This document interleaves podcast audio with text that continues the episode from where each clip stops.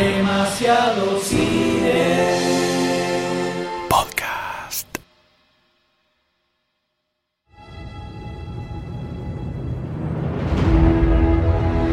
Nothing will stand in our way. I will finish. Diez años pasaron desde que el tío George dijo no va a haber más películas de Star Wars. Hasta que vino el tío Mickey y dijo toma la tarasca, dame los derechos, te hago todo. There are stories about what happened. It's true. All of it. Así tenemos películas a futuro para tirar del caño.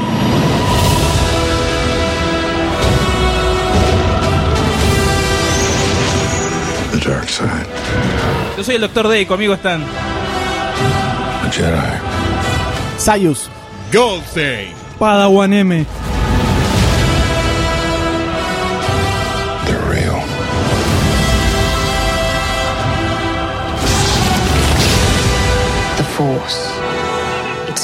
calling to you. y en este episodio vamos a hablar de Star Wars Episodio 7. El despertar de la fuerza. Just let it in.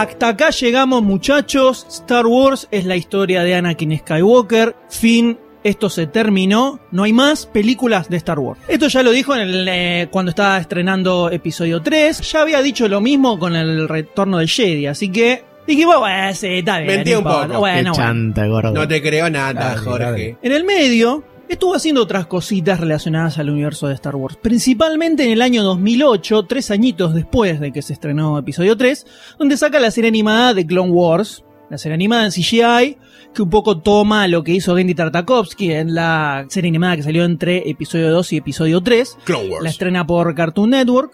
Es una serie a la que le va muy bien. Primero sacan una película porque cuando estaban laburando ahí en toda la animación, Lucas ve todo lo que estaban haciendo y dice, esto está muy zarpado, ¿por qué no hacemos una película primero? Entonces agarraron los primeros episodios y tiraron una película que se estrenó en cine, le fue bastante bien. Y después la serie duró hasta el 2014, o sea, Bastante una bien. bocha de capítulos y una Seis bocha de temporadas. Así que hasta ahí estábamos bien. Pero también en el 2008 se da lo que podríamos llamar el primer paso del descenso hacia los infiernos de George Lucas, que es el estreno de la película nueva de Indiana Jones. Para los que no lo saben, Indiana Jones también es de, es de Lucasfilms. George Lucas no inventó solo Star Wars, también inventó a Indiana Jones. Con una pequeña ayuda de sus amigos. Por supuesto. Y ahí se estrena Indiana Jones y la Calavera de Cristal, película que fue bastante vapuleada por los fans en todos lados. ¿Qué ocurre? En el año 2008 ya nos encontramos en la incipiente ola de las redes sociales. Internet ya es parte de nuestras vidas, ya existe Facebook, ya existe Twitter, nos comunicamos de otra El forma. fin de la humanidad como la conocemos. Absolutamente. Y el principal fin que tienen todos estos lugares es demostrar las cosas que odiamos y poder conversar entre todos por qué lo odiamos tanto, ¿no? Exactamente, para eso nació Internet. Y porno. Entonces, cuando se estrena la película nueva de Indiana Jones, las redes sociales se llenan de muchísimos fans disgustados. Entonces empezó la primera ola de hate hacia George Lucas, pero estaba principalmente canalizada hacia Indiana Jones. O sea que, medio que Le pasó de pasaba costado. así, así de coté. Lo tocó nomás. Claro, le pasaba medio de costadito. Hacia el año 2010, el amigo George dice, ¿saben qué vamos a hacer ahora? Vamos a estrenar otra vez la saga de Star Wars, pero esta vez va a ser en 3D. Ah, Y hubo una especie de erupción volcánica de odio en todos lados, donde le dijeron de todo. Star Wars está muerto y estás violando su cuerpo, cosas así. Eso muy internet. Eso muy Una internet. cosa terrible, monstruosamente, odio total y absoluto a porque era, ¿para qué la vas a tener en 3D? No tiene sentido, dejaste hinchar los huevos. No era todo, necesario todo, tanto todo. odio tampoco. No solamente estrenar en 3D no, ne- no era necesario tanto comentario. Es que también se estrenaba el episodio 1. Y ahí ya venía de la mano de mucho, mucho odio que no se pudo decir en el 99. Y no había pasado tanto tiempo tampoco, ¿no? No. Más o habían pasado, Diez episodio años, uno habían años, pasado 10 10 años. Fue para cuando me cayó tu maldición y me quebré el tobillo. ¿Viste? Entonces anunció que se iban a estrenar en orden, empezando por el episodio 1, como decía acá el señor Sayus, y la primera iba a estrenarse en el año 2012. Todo el mundo salió a putear por esta movida, decían que se quería llenar de guita, la puta que lo parió, no, es una cagada, todo, todo, todo, todo el hate del mundo, todo el hating absoluto. Vomita el Fiat 600. Entonces ya ahí se lo estaba bardeando de una manera alevosa a, eh, a Josh Lucas. Y eso trajo a colación el odio hacia estas nuevas ediciones en 3D, como Un dijeron, odio retroactivo. fue. Claro, porque como iban a arrancar con episodio 1, se sumó una ola de odio hacia las precuelas, completamente abismal y total. La ola del hype negativo. Exactamente. Hubiera, hubiera empezado por la 4. Bien justificado. ya. ¡Epa! ¡Epa! Pero la gota final, que termina de desbordar absolutamente este océano de odio george-luquístico, es que en el año 2011 sale la edición en Blu-ray de la saga de Star Wars, que ya venía de un montón de ediciones Special Edition, recontra Special Edition, con infinitos millones de cambios. Y en estas nuevas ediciones había algunos cambios más, muy pequeñitos, no era nada terrible, pero hubo uno hubo uno que en el medio de lo que fue la ola de redes sociales explotó, que es en el retorno del Jedi, cuando Darth Vader lo toma a Palpatine para arrojarlo, está observando que están por matar a su hijo Luke y en medio de la desesperación grita ¡No! Eso lo agregaron en ese momento y directamente murió Internet con eso. Así, absolutamente. Eran infinitos, infinitos memes de Darth Vader gritando, puteando a George Lucas, todo, todo, todo el odio total y absoluto que existía surgió por esa, esa sola escena. Imagínate si las Special Edition de los 90 hubieran salido ahora. O sea, No. olvidad, lo van a buscar y lo linchan. Lo, violan, linchan en lo su violan casa en el directamente. Skywalker Ranch. O sea, algo totalmente alevoso. Y acá, George Lucas, que no es de comerse los mocos, aceptar las cosas tranquilamente y apaciguar las aguas. ¡Fuego, nafta! ¡Apaguen con nafta! fuego! Napalm, Napalm. Le hacían entrevistas, esto que lo otro, y empezaba a hablar sobre que estaba un poco hinchado los huevos de los fans y que le rompieran los huevos con Star Wars y que se dejaran de hinchar las pelotas. Bueno, es, es- No es- con esas palabras, no dijo bueno. Yes, my Es, ex es recurrente el sentimiento de Señor Lucas porque hace poquito hicieron una entrevista y volvió a decir, hagas lo que hagas te van a criticar. Como que tiene los huevos retroactivamente hinchados, ¿no? Absolutamente. Igual esto es algo que siempre fue así. Siempre dijimos que Lucas es una persona especial, que Sí, le rompe los huevos el tema de la política correcta, de hablar con la gente. El tipo hace su película, hace lo que él quiere y no le gusta que le hinche los huevos. Y medio que armó el super imperio Star Warsiano y que le hinchen las bolas porque no... Y acá es donde se empieza a cementar el odio personal hacia George Lucas de Injustificado. muchísima gente. De Injustificado. muchísima gente. Bueno, bueno, es justificado, eso es discutible. Dejando de lado todas las grositudes que hizo este muchacho, que fuimos comentando además a lo largo de todo este podcast, ¿no? Como es, eh, el Dr. Sayus es un hater, ¿eh? El Dr. Sayus Sí, está sí, sí, hater. totalmente, totalmente. Yo soy un chico que busca la justicia. Un chico, me dije. Entonces empieza a generar esta bola de nieve de odio total hasta enero del año 2012. En donde las pelotas de George Lucas están del diámetro de la estrella de la muerte. Y ambas estallan al mismo tiempo en este momento. Un Exis Wing se metió por la uretra. Entonces Lucas anuncia que se va a retirar de la producción de blockbusters, de la dirección de Lucas Films y se va a dedicar a hacer películas más chiquitas, más artísticas, como le interese, para que los fans no le rompan los huevos. ¿Hizo alguna? Dice eso, ¿Hizo básicamente. alguna ya? Eh, produjo Red Tails. Y ahora tiene una de animación que él escribió, no la dirigió. Mm. Eh, bueno, Ah. nadie le dio mucha pelota, pero en junio de ese año la agarra Kathleen Kennedy, que era fue la productora de las películas de Indiana Jones, una mina que laburó mucho con Spielberg, y la mete como jefa principal de Lucasfilm. Básicamente el puesto que tenía él la mete a ella como cabeza total para él. Ir retirándose un poco. También estaba grande, ¿no? Ya, digamos que Eh, llega un jubila, momento en la vida en que no querés que te rompan tanto los huevos. Está bien. Pero en octubre del 2012 es donde cae la gran bomba gigantesca sobre el universo, que es cuando Disney anuncia, hola, ¿qué tal? Eh, acabamos de comprar Lucasfilms. hola, George. Calculen que para ese momento había una especie de estimación de estas que les encanta hacer a los norteamericanos, de que Star Wars como franquicia año 2012 tenía un valor de más o menos 30 mil millones de dólares. Ah, El valor bueno. de la franquicia. ¿no? Más que la reserva de Argentina. Y Disney la compró por 4 mil millones, que uno podrá decir... ¡Chorros! ¡Devuelvan la plata de las FJP! Uno podrá decir 4 mil millones, es un montón de guita. Pero pensemos que Disney compró Marvel por la misma guita en el 2009. Y Marvel todavía había sacado solo Iron Man 1 y la película de Hulk. Nada más, ¿eh? No era lo que es ahora que cada película factura 800 mil trillones de millones de dólares. Entonces, si nos fijamos un poco en la balanza entre 4 mil millones 2009 y 2012, lo mismo por Star Wars, que solo te generaba una montaña de guita, Es tremendo. Medio toraba, me parece que. sacó barata, La sacó barata, eh, sí. medio que la Disney la sacó barata. Igualmente el principal accionista es George Lucas, ¿no? De todo esto. ¿O George Lucas la- fue siempre el único propietario de todo.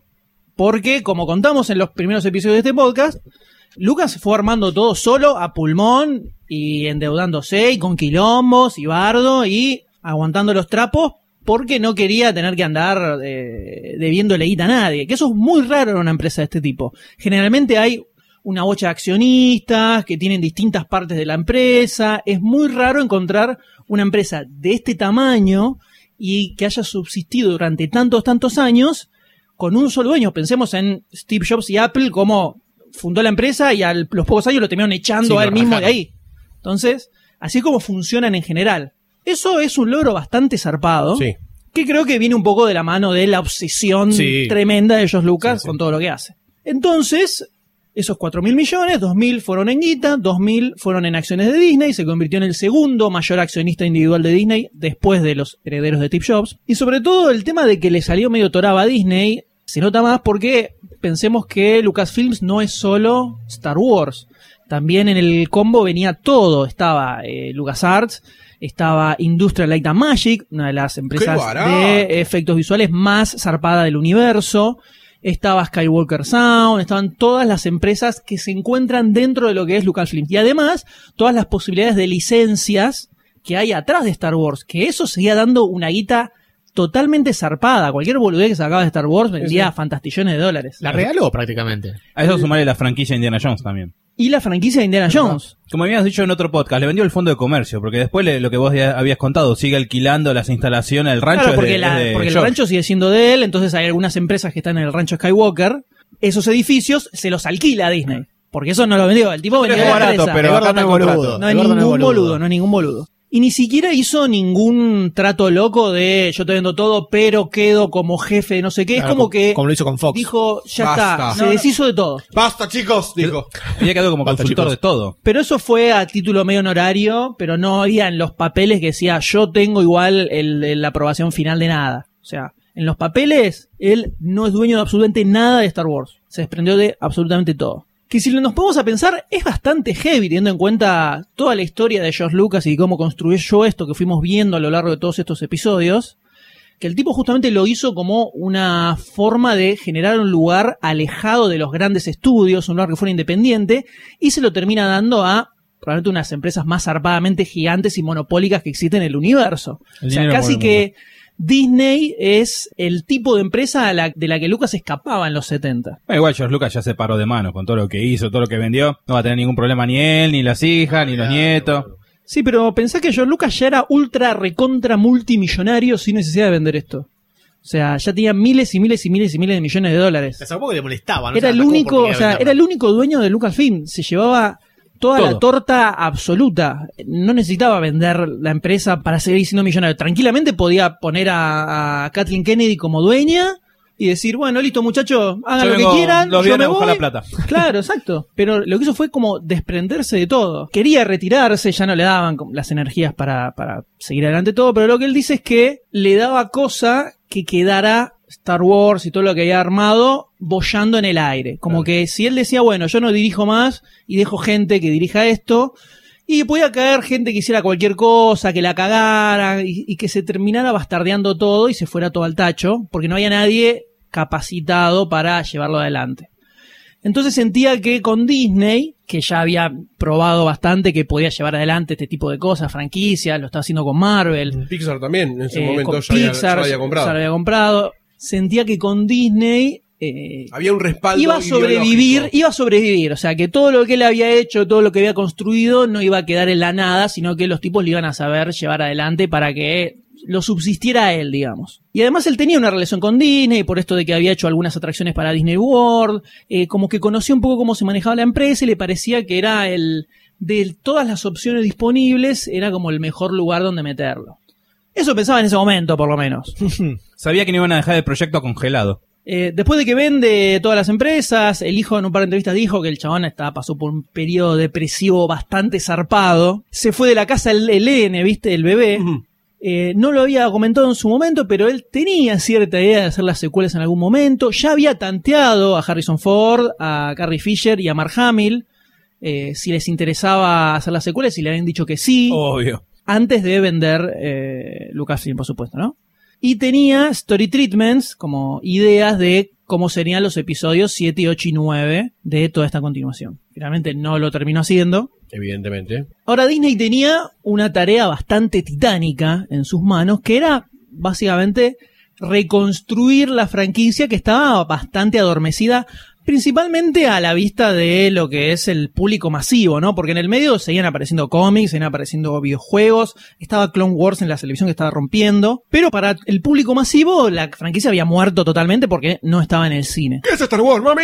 Entonces lo primero que se plantean es, ok, claramente lo que hay que hacer acá es episodio 7, 8 y 9, lo que la gente quiere ver, lo que todos están esperando, hay que focalizar para allá. Lo que quieren las guachas. Pero ¿qué ocurre? En lo que se llama el universo expandido, la historia había evolucionado una bocha, eh, Luke se había casado, había tenido hijos, había habido todo un montón de historia, y eso les rompía un poco los huevos, porque el universo expandido, si bien no era canon, digamos que no se contradecía con las películas, iba todo muy alineado con lo que se veía en las películas. Entonces, armaba cierta, había cierta coherencia entre todo eso. Entonces lo primero que dice Disney es, listo muchachos, todo esto desapareció. Y reestructura el canon. Dice, acá canon son las películas y Clone Wars. Todo lo otro le puso el título de Legends. Sarasa, chicos. Porque existe y se convirtió en una especie de Tierra 1 o Tierra 2 de eh, Star Wars, como un universo paralelo donde la historia evolucionó de otra forma. Y dicen, acá arrancamos de cero, lo más antiguo que se conoce del universo de Star Wars ahora es episodio 1, no se sabe qué pasó antes de nada, porque nada del otro es canon, y de ahí en adelante lo que se ve. Pero sí dijeron que todo lo que sacaran ellos a partir de ahora, todo era canon. O sea, no existía más esto del universo expandido y el canon. Salían novelas, eran dentro de la historia oficial. Salían cómics, salían series de televisión, era todo dentro de la historia oficial. Nada era eh, aleatorio o algo así.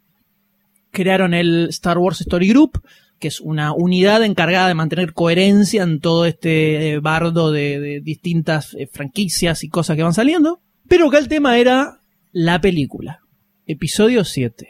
¿Cómo hacemos para que esto salga bien? Porque no tenían la chan- no tienen alternativa. Era o la pegan acá o muere todo. O Una única oportunidad. ¿Qué habrá pasado, no? ¿Qué habrá pasado? Oh, Oh, eh. Al principio Lucas estaba como consultor, rápidamente le dijeron, no, mira Lucas, la verdad que no nos chupan un huevo tus Anda- anda a historias. café. Anda, tráeme un café. Dale. No nos interesa hacerlas. Y Lucas dijo, bueno, está bien, me voy a la mierda. Tienes razón. Y se terminó yendo. es una mierda. Se razón. terminó yendo completamente. Se estrenó La amenaza fantasma en 3D, le fue como el ojete. Disney al, lo primero que hizo fue decir, suspendemos toda esta porquería de los 3D. No se sacó nada. Y acá el objetivo era recuperar la esencia original. Querían que la gente se olvidara de las precuelas y que se focalizara en ese sentimiento nostálgico de lo que fue la trilogía original. Todo tenía que apuntar ahí, todo, todo, todo, todo, todo, todo. todo. Entonces lo llaman a J.J. Abrams para dirigir, que es el director que Lucas ya tenía fichado para dirigir las películas. es el director que había probado con una se- con una con una historia que no está muy buena que se llama Star Trek, creo. Había Dos películas, papá, dos películas. Las películas que él hizo. John Lucas dijo, ah, este pibe sirve. Tráelo. ¿Salió sin eso? Creo que sí. Las películas que hizo para conseguir este laburo, ¿no? Claro. Eh, Viste que uno a veces pasa en su carrera laboral, se come un par de muertos. y Tiene que engrosar el Y dice, portfolio. bueno, pero esto después me sirve para más adelante. Pobres, Bueno, pobres de ustedes. hizo eso. En el medio, año que viene. en el medio Disney había tanteado a David Fincher, a Brad Pitt, a Guillermo del Toro. Brad Pitt Star Wars. Sí. Brad Pitt Star Wars, hermano. Bueno, no, se pinchó. Absolutamente. Anotámelo para que. Y quedó JJ, porque acá había que ir a lo seguro, no se podía experimentar. JJ lo había hecho en Star Trek, le había ido bien, podía volver a, podía hacerlo en Star Wars, tranquilamente. Que si nos ponemos a pensar, hizo un poco lo mismo. Hizo renacer la saga en el Sí. cine, la expandió al público más masivo, entonces buscaban hacer lo mismo con Star Wars. Convengamos que el muerto tenía un rigor mortis bastante más extenso, ¿no? Star Wars o Star Trek. Star Trek. Estamos hablando de Star Wars. claramente hizo la de Lázaro, ¿no? Fueron siete años. Levántate Sí. y anda. Fue- 40 veces se lo dijo. Siete veces. Eh, siete veces. Siete años fueron. En el 2002, la última película. En este momento los ojos se llenan de lágrimas en la cara del doctor D. El guionista principal es Michael Arndt, que lo terminan rajando a los ocho meses porque dice que el tipo necesitaba más tiempo para el guion, qué sé yo, y no tenemos tiempo, esto hay que sacarlo rápido. Lo fletan y meten a Lawrence Kasdan, que fue guionista de episodio 5 y episodio 6, y a. Simon Kingberg, que estaban como consultores. Cuando Arndt se va, queda Lawrence Kasdan y con JJ se ponen a terminar de cerrar el guion. Que si nos ponemos a pensar es un poco lo que había pasado en episodio 5. Lo único que ahí había fallecido la guionista original y terminaron Lucas con Kasdan armando lo que fue el guion de episodio 5, el I'm Your Hasta, y hasta todo dónde eso. llegan los homenajes, ¿no? Todo, por Casi todos matan lados. un guionista para que sea Por igual. todos lados. Pero Kasdan lo metieron específicamente porque había estado en episodio 5 y episodio 6. Y porque además es un buen guionista, ¿no? Sí. Eh, además. Pero eso le daba como cierta legitimidad a lo que estaban haciendo. O sea, ok, no está más George Lucas, que era como, bueno, la marca de Star Wars, por más que todo el mundo festejó, pero lo tenemos a Kasdan, que fue el de episodio 5 y episodio 6. Ah, listo, entonces esto va a funcionar. Se confirmó que iba a estar el cast original y que la película iba a ser 30 años después de episodio 6. O sea que seguíamos en una especie de chronological time después de esa película. Y acá metieron todo lo que pudieron para que la gente confiara en que esto era la trilogía original. Dijeron que se iban a construir todos sets reales, que se iba a filmar en 35 milímetros para que la onda se vea como el mismo clima, el mismo estilo de la trilogía original. Gracias a eso Kodak volvió al, al ruedo. Se iban a hacer modelos a escala de navecitas y boludeces, se iba a poner eh, muchos personajes maquillados en set, eh, casi no iban a usar CGI o por lo menos la idea era usar la menor cantidad de CGI posible. Fueron a filmar al espacio, ¿entendés? Fueron a filmar al espacio. Fueron a filmar a Inglaterra, donde se había filmado la trilogía original. Eh, BB-8 lo construyeron todo posta para que estuviera ahí. O sea, empiezan a meterle todo, todo, todo, todo, todo. Y empieza a crecer el hype, empieza a crecer la ansiedad. Era la única oportunidad de que la invocaran y de que funcionara para resucitar. Sí o sí tenían que invocarla.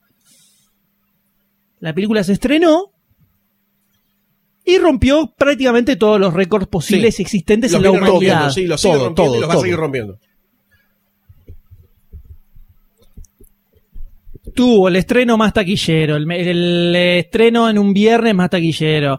Eh, La primera en superar los 100 millones de dólares en un día. tuvo el mayor eh, estreno de fin de semana en Estados Unidos y el mayor estreno de fin de semana en todo el mundo. La gran mayoría de estos récords los tenía Jurassic World, ¿eh? A nivel mundial fue cuando se estrenó la que más recaudó, excepto en Vietnam y en Corea del Sur, que fue la primer película americana que más recaudó. Después hay otras películas de regionales que también la rompieron. A nivel internacional, en el primer fin de semana recaudó 316 millones. En los primeros dos días. o sea, Ahí, ahí nomás.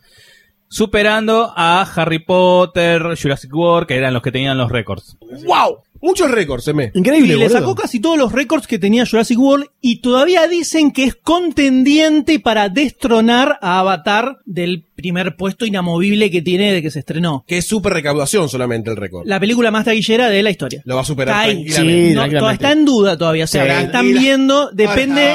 Dos semanas. Habrá que ver qué pasa. Habrá que ver Hay qué que ir a pasa. verla de nuevo, chicos. Bueno, vamos todos. Vamos a gastar plata para alguien El tema es que la película, la película se estrenó, recaudó fantastillones de millones de dólares, pero la gran pregunta es, ¿logró su objetivo? ¿Logró resucitar a Star Wars en el cine?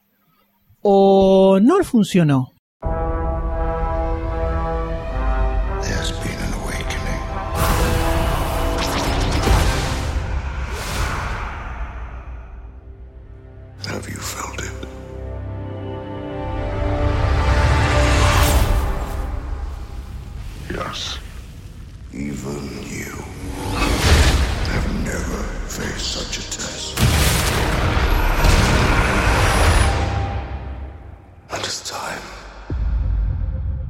Un aviso importante para todos aquellos que no hayan visto todavía la película y se les haya ocurrido ponerle play a esto. Vamos a hacer una pequeña intro sin spoilers. Probablemente se puede llegar a deslizar algo. Si son muy hardcore y no quieren saber absolutamente nada de la película, pónganle stop y vayan a verla y después siguen escuchando. Vamos a hacer una intro general y después vamos a arrancar directamente metidos en spoiler porque es muy difícil ver de la película sin eh, meternos en la historia eh, intrínseca que tiene. Así que están avisados, después no queremos que vengan a... El que avisa no traiciona. Exactamente. Pertenecer. Una palabra que no, no la entendíamos. La gente generacional, a mi edad, unos 25, 30, 32 años, que quizás no llegó a vivir el estreno original de Star Wars, nunca podía entender ese sentimiento que algunos adultos eh, denostaban sobre nuestra persona diciendo, vos no perteneces a Star Wars, vos sos un falso seguidor de Star Wars, vos sos una persona que no estuvo en el estreno, que no siguió, que no sintió la fuerza de Star Wars. Fue muy difícil para nosotros, los fans que vieron la trilogía original y luego vieron con cierto desazón la trilogía de precuelas, pertenecer a Star Wars. Fue muy complicado, nos lo dejaron difícil. Primero teníamos muchos, muchas trabas internas, como este tipo de segmentación de fanáticos y seguidores de Star Wars. Convengamos que igual las, las películas originales se estrenaron hace casi 40 años, o sea, Claro. arriba de 40 tenés si viste las películas originales. Por eso. O 20 Dato. si viste las- los reestrenos. Exacto. Pero el pertenecer a un estreno de una película que genera tantas cosas, no es lo mismo que ver un reestreno, no es lo mismo que ver una remasterización, no es lo mismo que ir a ver una secuela con un montón de gente que ya la vio antes, que no somos nosotros. Nosotros no fuimos a ver el estreno, o yo por lo menos no fui a ver el estreno de episodio 1 al cine, eh, habiendo visto todas las otras como un fanático, sino como un niño emocionado por el universo de Star Wars. Entonces creo que al llegar con tanto hype positivo esta película, nos generaba a todos nosotros, creo generacionalmente, las ganas de pertenecer a ese grupo selecto que había visto Star Wars por primera vez en el cine y se había despertado realmente con este nuevo universo que nos querían plantear. Un poco eso de pertenecer fue lo que me pasó al salir de ver Star Wars y al entrar al ver Star Wars. Tanto en la previa como en el after me sentí así en todo el transcurso de la película y eso fue lo que más rescato como crítica constructiva de la película. Me pudo hacer pertenecer a un grupo todavía más grande de gente que le gusta Star Wars, yo tuve la suerte o la desgracia, no sé cómo decirlo, de ir a ver la película con mi sobrino de 12 años y un cuñado mío de 45 que había ido a todos los estrenos originales de las películas y vivir esa película en tres generaciones bastante diferentes que tenían una visión completamente distinta cada uno de otro de lo que era Star Wars para cada uno, los tres nos pudimos sentir como aunados en un mismo sentimiento al ver la película. Y creo que ese, ese sentimiento es el que más rescato de haber visto Star Wars nuevamente y esta nueva ola de películas de Star Wars, eso es lo que me quedó y se lo agradezco mucho. A mí pasa algo parecido con lo que decías vos, con el tema de vivir la experiencia Star Wars desde cero, o sea, desde un nuevo comienzo como es esta película. Eh, fui con el cine con todas las esperanzas y todas las expectativas de la película, veníamos con el hype, veníamos con, también con todo el tema de ver seis películas en un mes y tener Star Wars así en- insertado en la cabeza y la pasé excelentemente bien. Creo que no saber lo que va a pasar, como es una historia futuro, es algo que no se contó, es algo que no sabes en dónde va a terminar todo esto, es algo que te suma demasiado, que no pasaba por ahí con la trilogía, que era episodio 1, 2 y 3, que eh, sabías el fin a dónde terminaba todo, si bien el camino no lo conocías, sabías el fin. Esto es todo un camino nuevo para recorrer y creo que eh, salí súper emocionado del cine y súper contento. Emocionantes palabras. Ay, gracias. En mi caso no tengo la relación emocional que tienen el señor Goldstein y Sayus con Star Wars, como ya lo, lo han demostrado a lo largo de todos estos episodios. Es una saga que me, me interesa muchísimo desde el lugar que tiene la historia del cine, tiene infinitas cosas súper increíbles por atrás, y es un universo espectacular. Eh, la realidad es que tiene una riqueza muy gigantesca, pero por lo menos desde mi lugar no, no me quedé solamente con las películas, eh, tal vez por el tema del, del background comiquero, sé que existen infinitas cosas hechas en cómics sobre Star Wars y que las películas son el 5%, 10% de toda la, la gigantesca posibilidades que tiene.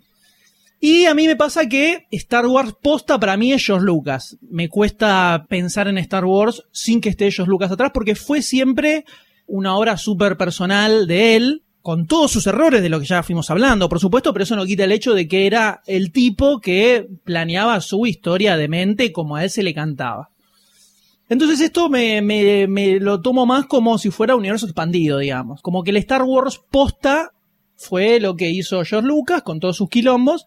Y esto es como una nueva etapa, que creo que además es lo que quisieron hacer. Porque fijémonos que toda la campaña que hicieron y todo lo que enfocaron era, muchachos, acá arrancamos otra vez, olvídense, las precuelas no existieron, todo lo que se fue maquinando desde la parte de marketing fue así.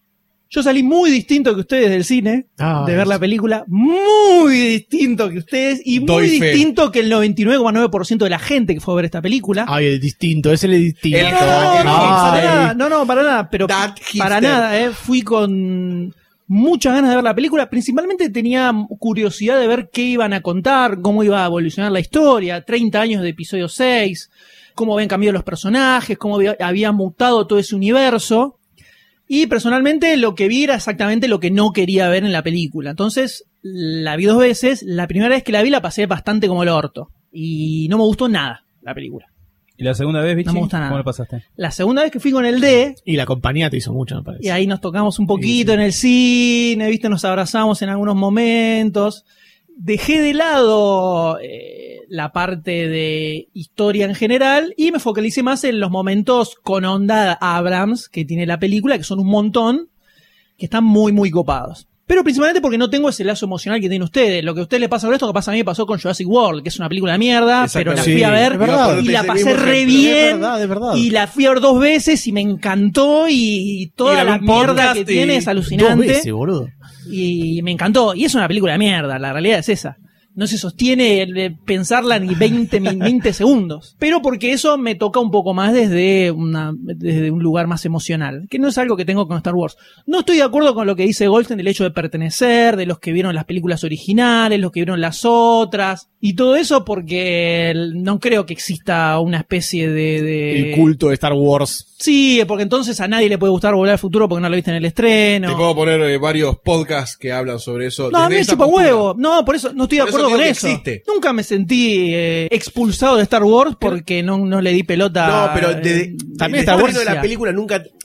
A ver, si no fuiste a ver la película de estreno, es como que nunca estuviste en esa era inicial, por decir una forma de Star Wars. También Star Wars es como cultural ya, no es que es una, una cosa Sí, que tuviste que vivirlo en ese momento para sentirlo. Me parece que también Bueno, eh, para va en, más allá. en Star Trek, el ejemplo que viene, los fans originales de la saga son los Trekkies y los que son de la nueva generación son los Trekkers. Y está esa pica de, ah, no, pero yo soy fan original y todo eso. ¿Ves, es lo mismo, No, por eso yo No caigamos en esa mierda, no caigamos en esa mierda. Por favor. Star Wars es mejor que eso. Pero están- la, la mayoría de esos están muertos. Lo, lo, lo- de la de serie original. Murieron de aburrimiento. Trekker, Trekker, ¡oh, aborta! pero bueno, fue algo muy raro lo que me pasó con esta película, que vamos a debatir más en profundidad, por supuesto. Yo soy testigo. de Sí, sí, totalmente, totalmente. No quiero andar más porque no quiero estoy intentando no spoilear absolutamente nada. Sí, lo que sentí era que esto, sentí que era un borrón y cuenta nueva. O sea, dijeron, miren muchachos, igual que con el universo expandido, dijimos esto no va más. Las películas de antes, ok, existen, están ahí, son muy lindas, las queremos, pero esto es de acá en adelante. Todo lo que estuvo antes es histórico, está todo muy bien, pero ahora estamos arrancando de vuelta y esta es la primera de un nuevo universo que va a empezar de acá en adelante. Yo sentí eso, sentí que era un comienzo nuevo. Salí del cine, la verdad que satisfecho con lo que he visto, porque yo quería ver eso, cómo venía todo el bagaje de, de la trilogía original, ¿sí? Obviamente porque es viejo, porque me gusta el original y todo eso, que me tildan, es- porque es mi característica, ¿no? Que me gusta lo viejo. Es tu y tu maldición. Exacto. Mi, mi poder mutante. Para mí Star Wars es solamente episodio 4, después están episodios 5 y 6, pero para mí es episodio 4. Y ver cómo continúan los personajes a lo largo de este tiempo es lo que me llamaba más la atención, quería ver cómo lo manejaban. Salí satisfecho y la verdad que me dan ganas de seguir viendo qué es lo que pasa a futuro. En este borrón y cuenta nueva, como dice el M. Muy bien, y ahora sí vamos a meternos directamente en spoilers, así que el que no vio la película, no quiere saber nada, etcétera, etcétera, ya sabe que no tiene que seguir escuchando.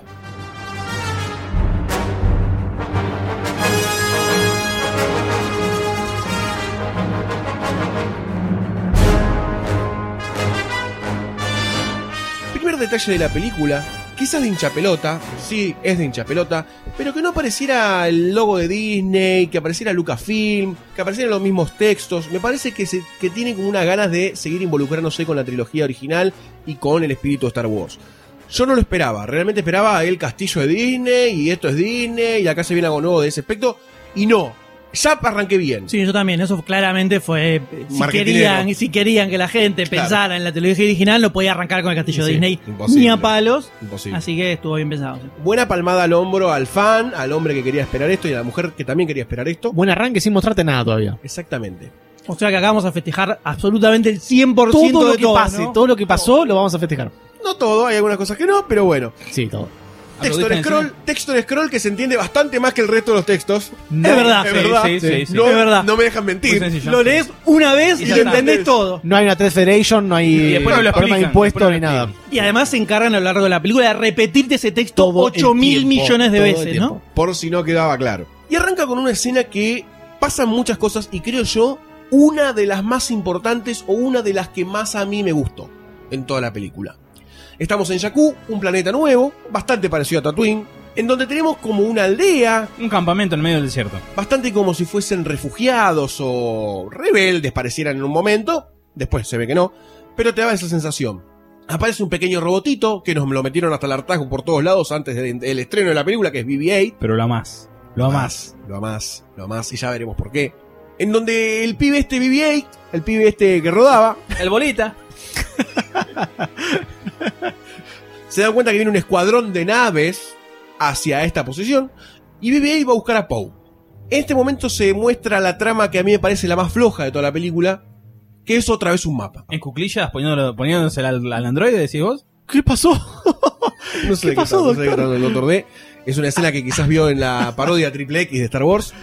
Pero acá ya vemos que aparece Poe, un piloto de X-Wing, bastante conocido entre los rebeldes, que pareciera ser una figura épica de las batallas ya sucedidas y por suceder de todo este nuevo universo. Y al toque empieza la acción. No dan vueltas acá. Al margen de, de eso de la acción, la película arranca con ya una... Tenés toda una toma que ya te dice, este no es el Star Wars que estás acostumbrado a ver en el cine, que es la de los Stormtroopers adentro de la nave, con los Sí. reflejos de luz Sí. que van apareciendo y Esa saliendo, escena donde es se ven muy distintas buena. encuadres el tráiler. el, el casco, la mano, los tipos ahí cargados esperando. Entonces, ya eso es algo que no viste nunca y ese tipo de filmación y esa forma de mostrarte eso, con esos encuadres, esos cortes rápidos, esa edición eh, mucho más dinámica y veloz y la iluminación y todo el clima que tiene esa escena, ya te está diciendo, esto que estás viendo es distinto de todo lo que viste hasta ahora de Star Wars en el cine. Sí, ya te setea de otra forma para lo que va a venir.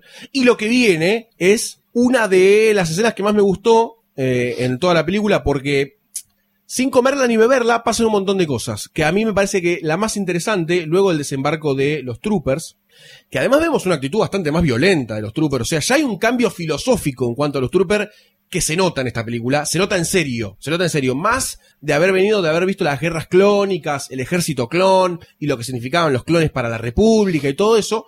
Acá ya vemos que algo está pasando con los troopers. Los vemos como con una, una actitud un poco menos robótica, que yo creo que es una adecuación de los tiempos, ¿no? Eso son 40, 35, 40 años después. Los troopers ya tienen que ser más, menos boludos. Creo que también pasa por el lado que, es el, eh, que se le da más importancia a los troopers. Ya con la- esta escena que decía el M de mostrar a los troopers así como están desembarcando y como están preparados para la guerra, que algo que no se había, no se había visto nunca, porque no se le da tanta importancia a los troopers, sino siempre están dando vueltas, patrullando. Acá como se, va- se ve que van a tomar un papel importante. Y eso no es al pedo, porque entre- eh, cuando se empieza a desenvolver toda esta batalla, este desembarco en esta aldea, vemos que uno de los troopers eh, siente algo. Se ve, se ve dolor en, una- en los troopers, con la máscara ya puesta, se ve como uno muere, que eso era algo que no se veía, se ve sangre ya en la mano del trooper. Exactamente, se ve una actitud humana de un trooper y como bien decía Sayus, hay sangre, hay un gesto de un trooper como queriendo queriendo extenderse a otro, que después sería Finn, ¿no? Ya que estamos en spoiler. Así es.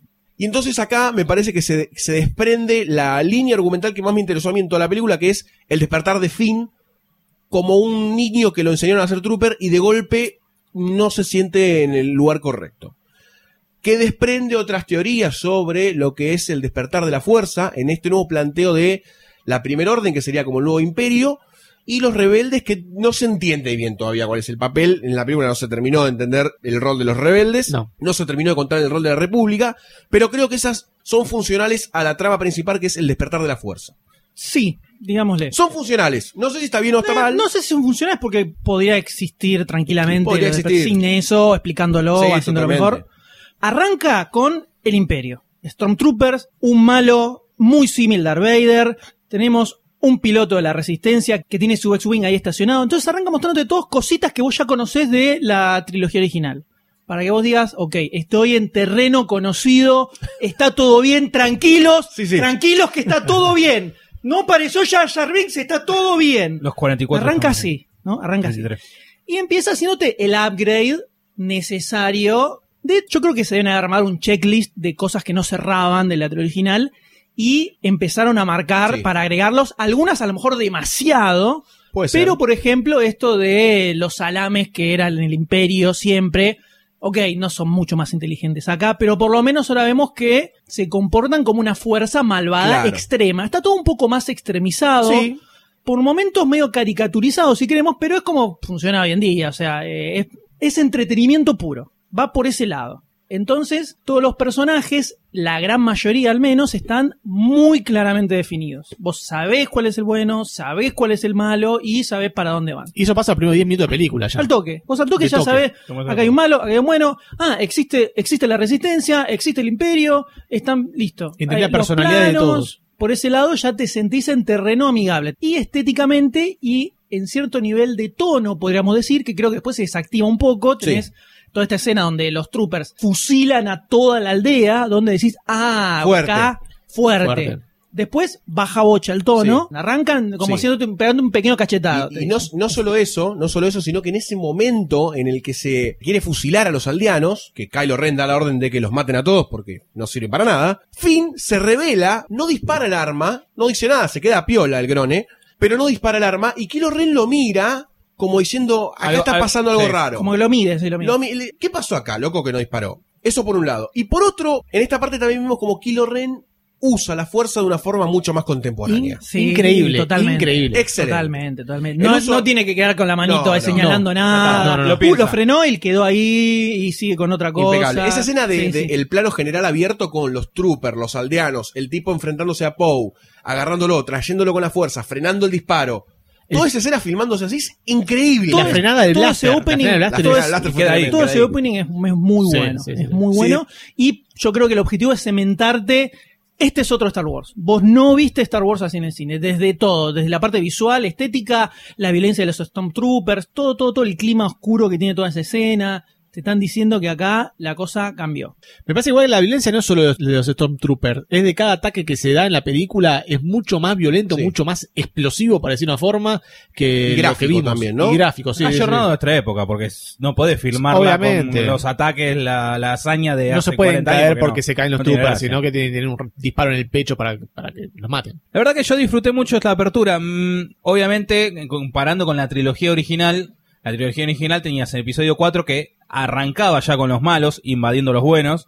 Después tenés episodios 5 y 6 donde ya tenés a los Jedi y la Resistencia en un ataque. Comparando esta apertura, me parece mucho más piola, me gusta mucho cómo te presentan a todos los personajes, no como en episodio 4, que pues, bien, te presentaban a, a cuatro, contando los dos droides, a Leia y a Darth Vader, nadie más.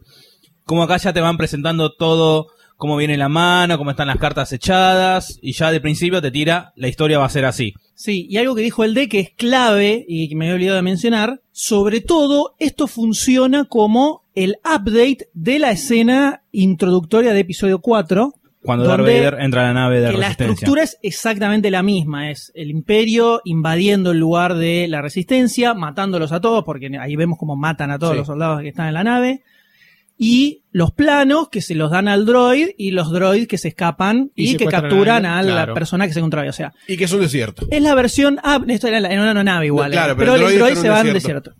Ya- Entonces, te están haciendo un upgrade de toda esa escena, actualizada a los tiempos de ahora, y es algo que en lo que se va a basar toda la película. Y es lo que más me chocó a mí y la razón por la que puteé muchísimo la primera vez que vi la película, fue porque justamente lo que no quería era que me contaran otra vez la misma historia y me contaron otra vez la misma historia básicamente, salvo mo cosas, puntas muy chicas que después la vamos a comentar más adelante. Lo que tiene la película es que es una falsa remake de episodio 4, que es la película que tenían que hacer, me parece, no era la película que yo quería ver por lo menos. Más, más que episodio Nada. 4 me parece que es una mezcla de todas las películas. Tiene, un- una bocha de episodio cosita, 4. cosita de todas las películas. de episodio y por, 4. el- por ahí por la presentación de personajes. Sí, en el Eso, medio tiene. Después meten cositas más de episodio 5, episodio el 6, final, pero sí, la gran el mayoría final es, más episodio es 5, mucho 6. episodio 4.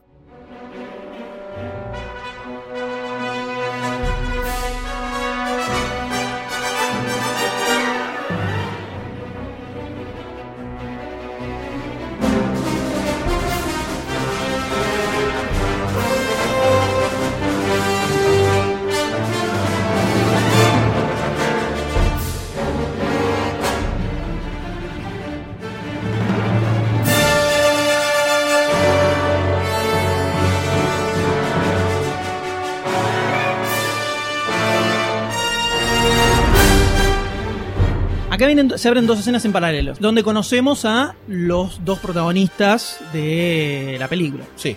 Se abre por un lado cuando Kilo Ren vuelve con Poe a la nave. Se abre como la rama de Finn, por decirlo de alguna forma, y sus problemas existenciales siendo un trooper que está.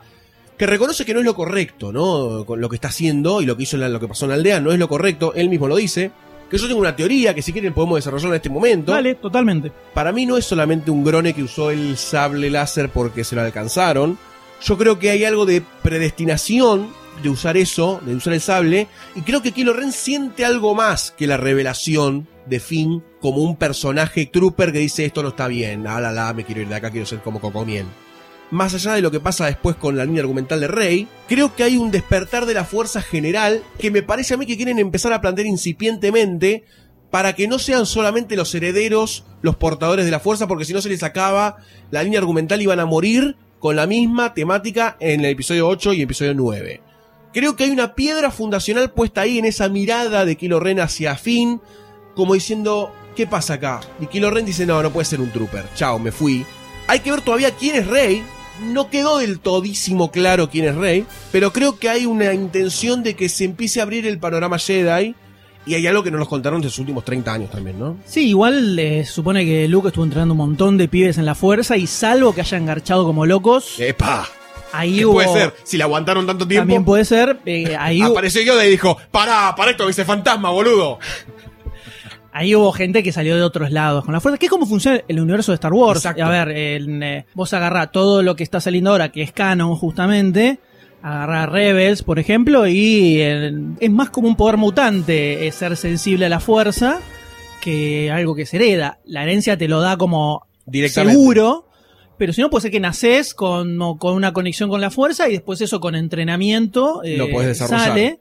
Por más que en esta película por lo menos sigue medio marcado el tema de la Hereditario. descendencia. De herencia, sí. Hasta ver quién es Rey. Hasta ¿no? ver quién es Rey. A mí el personaje de Finn me gustó mucho, lo banco Sí. mucho el actor desde Attack the Sí, Block. Si sí. no vieron la película. Attack the Block, busquen Attack the Block. Es Peliculón. una gran película. Inglesa. La Inglesa. inglesa. La comentamos en el podcast en el momento en el que salió, fue como el 2010 Sí, creo. hace muchísimo tiempo. Eh, está muy muy buena y John Boyega es el protagonista, la rompe toda. Mucho más fuerte de lo que yo pensaba al ver la Attack de Block, ¿eh? Sí, sí, sí, no se come Sí. los mocos en nada esa película. Es muy, muy buena. Lo que me pareció era que esto de la onda Stormtrooper arrepentido, capaz se podía usar un poquitito más. Sí. Creo que él se desactivó instantáneamente, o sea, en cuanto se escapa de la nave, se terminó. Más que- ya es un, sí. se convirtió en un rebelde No sé si automáticamente. O... O sea, sin ningún tipo de dudas, ni de nada, ni de vuelta atrás. No sé si se convirtió en un- rebelde automáticamente, pero no tuvo tanto dramatismo por ahí. No pasó, ya está, listo. Ya El tipo eh, se fue. Se supone que de chiquitito lo fueron adoctrinando y hacía el toque. No puedes contar Bueno, no, todo en la película, con- obviamente. sí, Estamos obviamente. haciendo un comentario general, sí. ¿no? No es que estoy diciendo que es una posta por eso. Convengamos que el tipo huye también un poco por las dos cosas, ¿no? Al darse cuenta que el tipo la está cagando porque no, no siente la de, la de ser Stormtrooper y bancarle los trapos a, a la orden de Kylo Ren, se da cuenta que Fasma viene de atrás y le dice, Papu, ¿qué te pasa acá vos con la... ¿qué te- qué- ¿Por qué no disparaste tu face? Gran bola de humo Fasma, ¿eh? Oh, Terrible. mal. Bola de humo. Terrible. ¿Cómo Otra no que- vendieron? Otra ¿Cómo que- no vendieron? Agarrás el muñequito de Fasma que te has comprado porque era el personaje badass de la película y te lo metes en el ojete, ¿eh? En el orto. Y más allá de eso, en la nave pasan al- pasa algo muy interesante también, que hay un diálogo entre Kylo Ren y el general Hux, que empiezan a hablar de, por, ¿no nos convenía al final tener un ejército de clones, que esto no pasaba? Eso cuando se ve que eh, se lleva. Que se había escapado. Claro, que Finn se lleva a Poe y se, se había escapado. Hace ese comentario, haciendo una referencia, Un me chiste, parece. guiñando el ojo a la cámara. Sí. Diciendo, ¡ah, cling!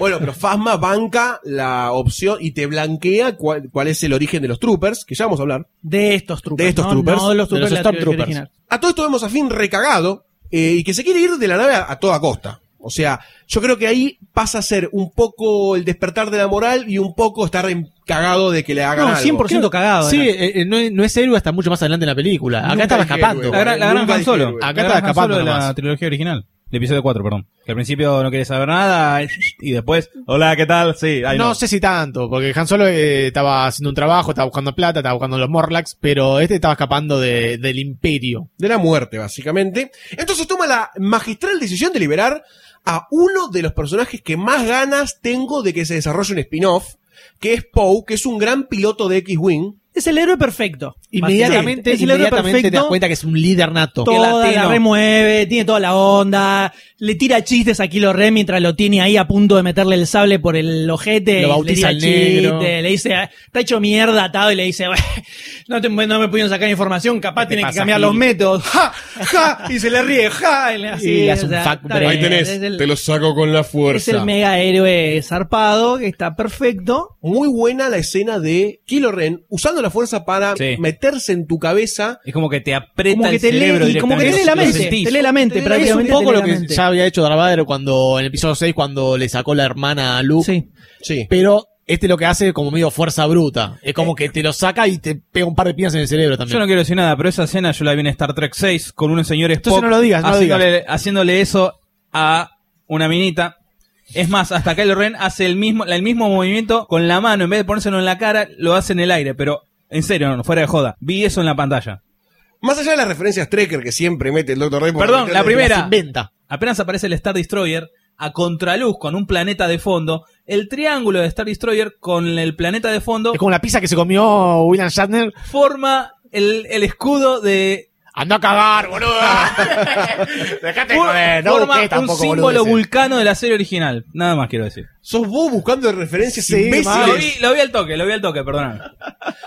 By the way, muy bueno ese plano de la nave Sí, genial. cortando el planeta, Lo- más lo allá bueno- del símbolo imbécil que vio el Lo bueno que tiene JJ, que más allá, lo voy a decir de vuelta, en Star Trek lo explota mucho, obviamente porque lo hizo en dos películas, es que juega con eso de la cámara que en el espacio no hay ni arriba ni abajo, entonces juega con la cámara de que no tiene un punto fijo, que va rotando, que acá se ve en la apertura con el Star Destroyer, que está genial. Cuando se escapa con Poe, que están en la nave disparando todo y hablan entre ellos, se escena, cagan de risa. ¡Ah, qué bueno! Sí, no, porque estoy jugando a Luke. ¡Oye, a Luke! Estoy en quilombo, tú, tú, tú.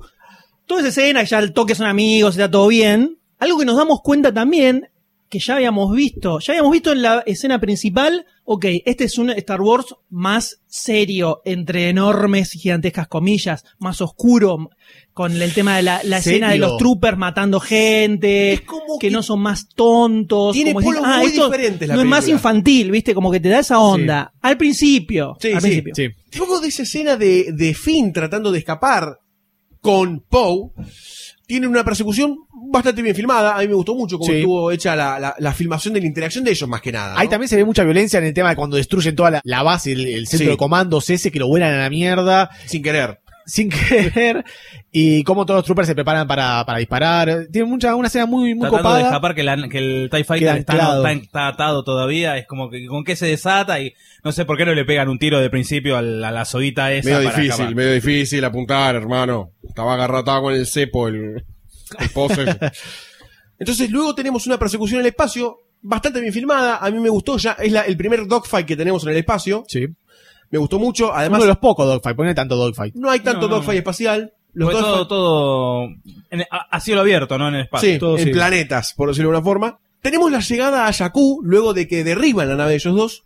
Y acá tenemos dos líneas argumentales que se juntan, que es la de Rey, que ya la vienen desarrollando, que es como una suerte de chatarrera, por decirlo de alguna forma, en el planeta de Jakku, un planeta en el que se había desarrollado una batalla años antes eh, magnífica y gigantesca. Que es algo que no te dicen, pero Claro, se ve los se ve. AT-AT ahí tirados, por ejemplo, donde está Exactamente. viviendo Los Star. Destroyer, uno de X-Wing. El planeta había terminado siendo como un planeta chatarra, por decirlo de una forma, habían quedado tantas cosas que la gente se dedicaba a comerse esas piezas. Sí, sí. Por comida. Por comida, exactamente. ¡Ja! La crisis del 2001. Llegó a Jakku.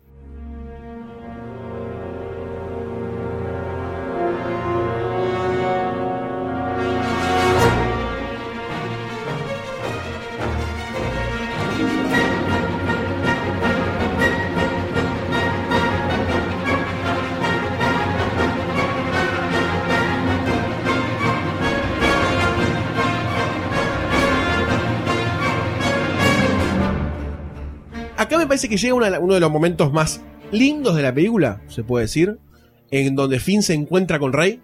Sí, sí, se puede decir, puede decirlo. Me gusta, me gusta esa, esa, extre- esa, ese extremizaje en las respuestas.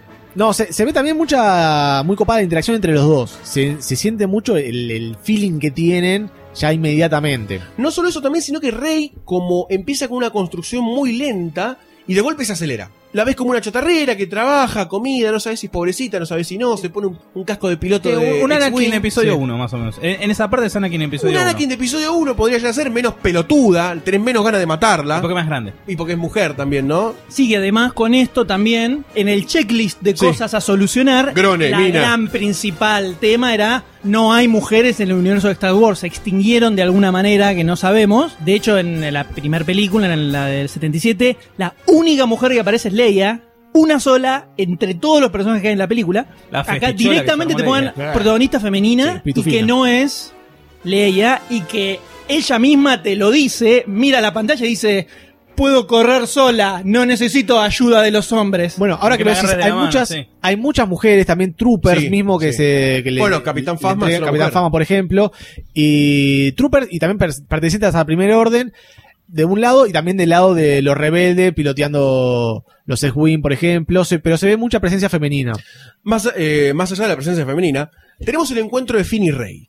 Para mí acá se desata un sentimiento que me acompaña bastante en Star Wars en general, que es cuando baja el ritmo de acción de la, de la película, mete aventura. Mete como una aventura media sana, medio un sentimiento, voy a, voy a, tener un voy a extremizar a full, ¿eh? Medio un sentimiento tipo Monkey Island, medio como de aventura. Monkey Island, ¿te parece? Avisá como- que la viste drogado la medio película. como una, una- un sentimiento de aventura. ¿Viste como cuando vimos la, por lo menos a mí me pasó cuando vi la película de Tintín en 3D, la última película, un sentimiento de aventura sana, más allá de que te están cagando a blasters. No, creo que lo que vos querés decir es aventura Spilberiana, me parece que es a Dale, donde vas. querem- Sí. querem- vamos Porque es lo que tiene, lo que, si hay alguna forma de describir la película de Tintín es aventura Spilberiana, es Indiana Jones. Es ese Indiana estilo de Jones, aventura. exactamente. porque JJ es ultra heredero de Spielberg. Hermoso, No es casualidad. JJ. Tenemos esta escena que además va construyendo una suerte de pseudo relación entre ellos, media forzosa, porque la circunstancia lo- los obliga a juntarse. Y empieza la relación de ellos, que a mí me parece que es una de las mejores cosas de la película, hasta un punto que, menos mal que no la cagaron, pero que decís, "Mm, no hacía falta esos diálogos. En el momento, por ejemplo, cuando le dice que nunca me vio nadie con esos ojos. Algo así, claro. No Sí, hacía sí, falta. bastante la medio el Grone romántico. recién sale de. Claro. Lo Lo vea vea- un trooper, bueno. Claro. Lo Él guardado la- primeras gambas que vio dijo, ¡opa! Ah, mira, nena. Viene. Chicos, no estereopite, no ¿Cómo estereopitemos. maneja el palo la En la nena? academia no lo vi. Estereopitemos. ¿qué? Estereopitemos, claro, por los pitos. Claramente, claramente. Ah. Y acá aparece una de las escenas que a mí, a mí en particular, me hizo poner la piel de gallina porque no me la vi venir ni en pedo. Está muy bien metida la escena, Sí, está excelentemente bien metida. metida la escena. Luego de que Rey le demostrara a Finn, sin conocerse, que puede encargarse sola de su futuro, ella es, lo, es la que rescata a Finn. Se dieron vuelta los papeles. Quieren ir a buscar una nave, pero esa nave es destruida. Giran la cámara. La, la chatarra va a servir, dice. La Sí, chatarra va a servir sí, y aparece el halcón milenario, hermano. Y se queda la cámara unos cuantos segundos ahí para que todos se Bueno. limpien lo que tienen los pantalones. Eh, creo que la construcción de esa escena, tanto en paneos, cuadros, fotografía, acción, velocidad, ¡pum! Termina con el plano del halcón milenario y decís, ya está todo bien acá. Sí, está muy bien hecha porque no pensás en ningún momento en el para Milenario no, en ese no, momento. para O sea, nunca. generalmente ese tipo de, de setups, ese tipo de, de, de planteos, de, de, de escenas, la ves venir. Sí. Y acá está muy bien tirada, como para que no le des ni cinco de pelota. Entonces te sorprende cuando la ves. Y ahí empieza la persecución con los TIE Fighters que le están, le están persiguiendo.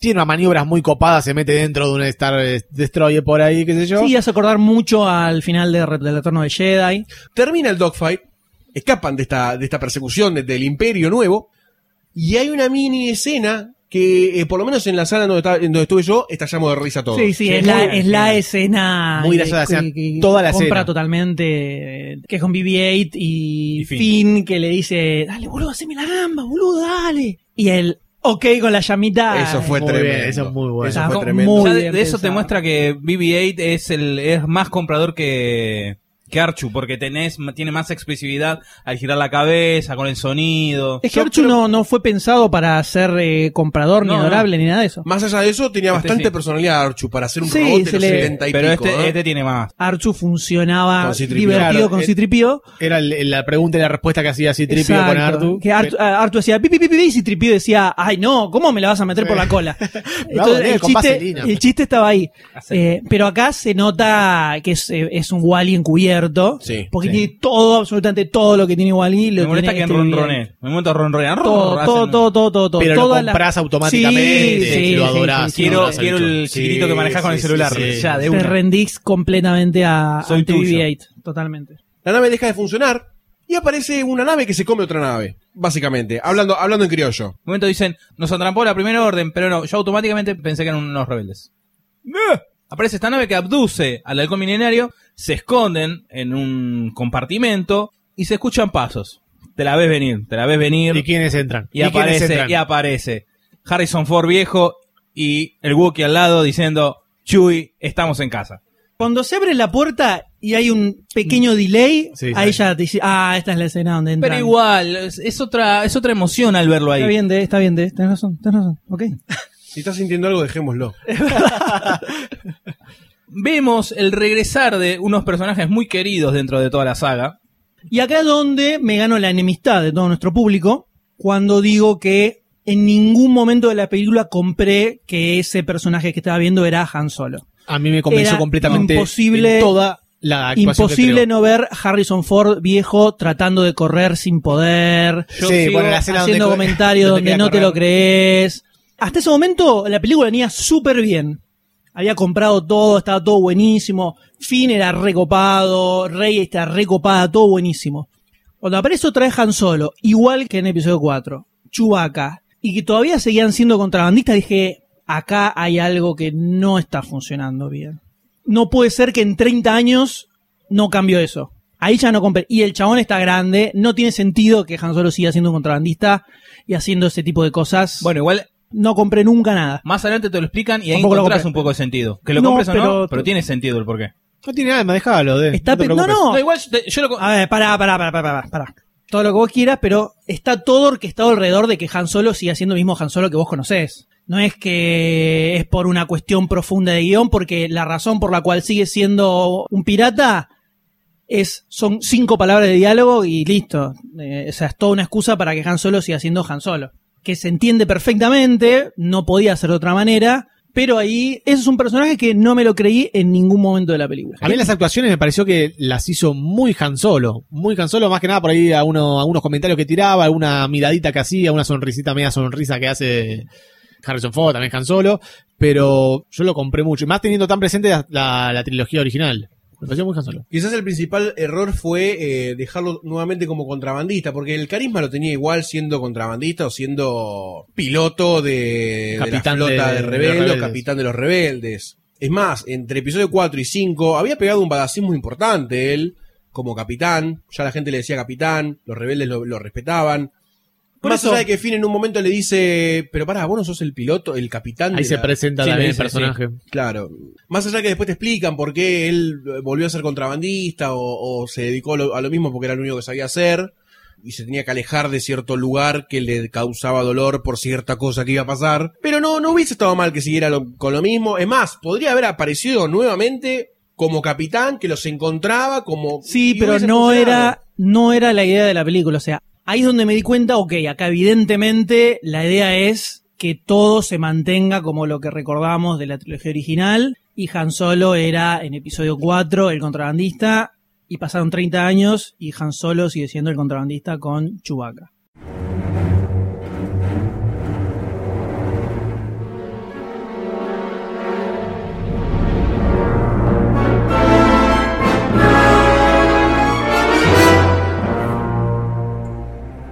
Y eso se mantiene a lo largo de toda, toda la película. Toda la película busca la forma de que todo sea una remake o un refrito de cosas que viste antes para que siempre todo el tiempo te sientas que estás en terreno seguro.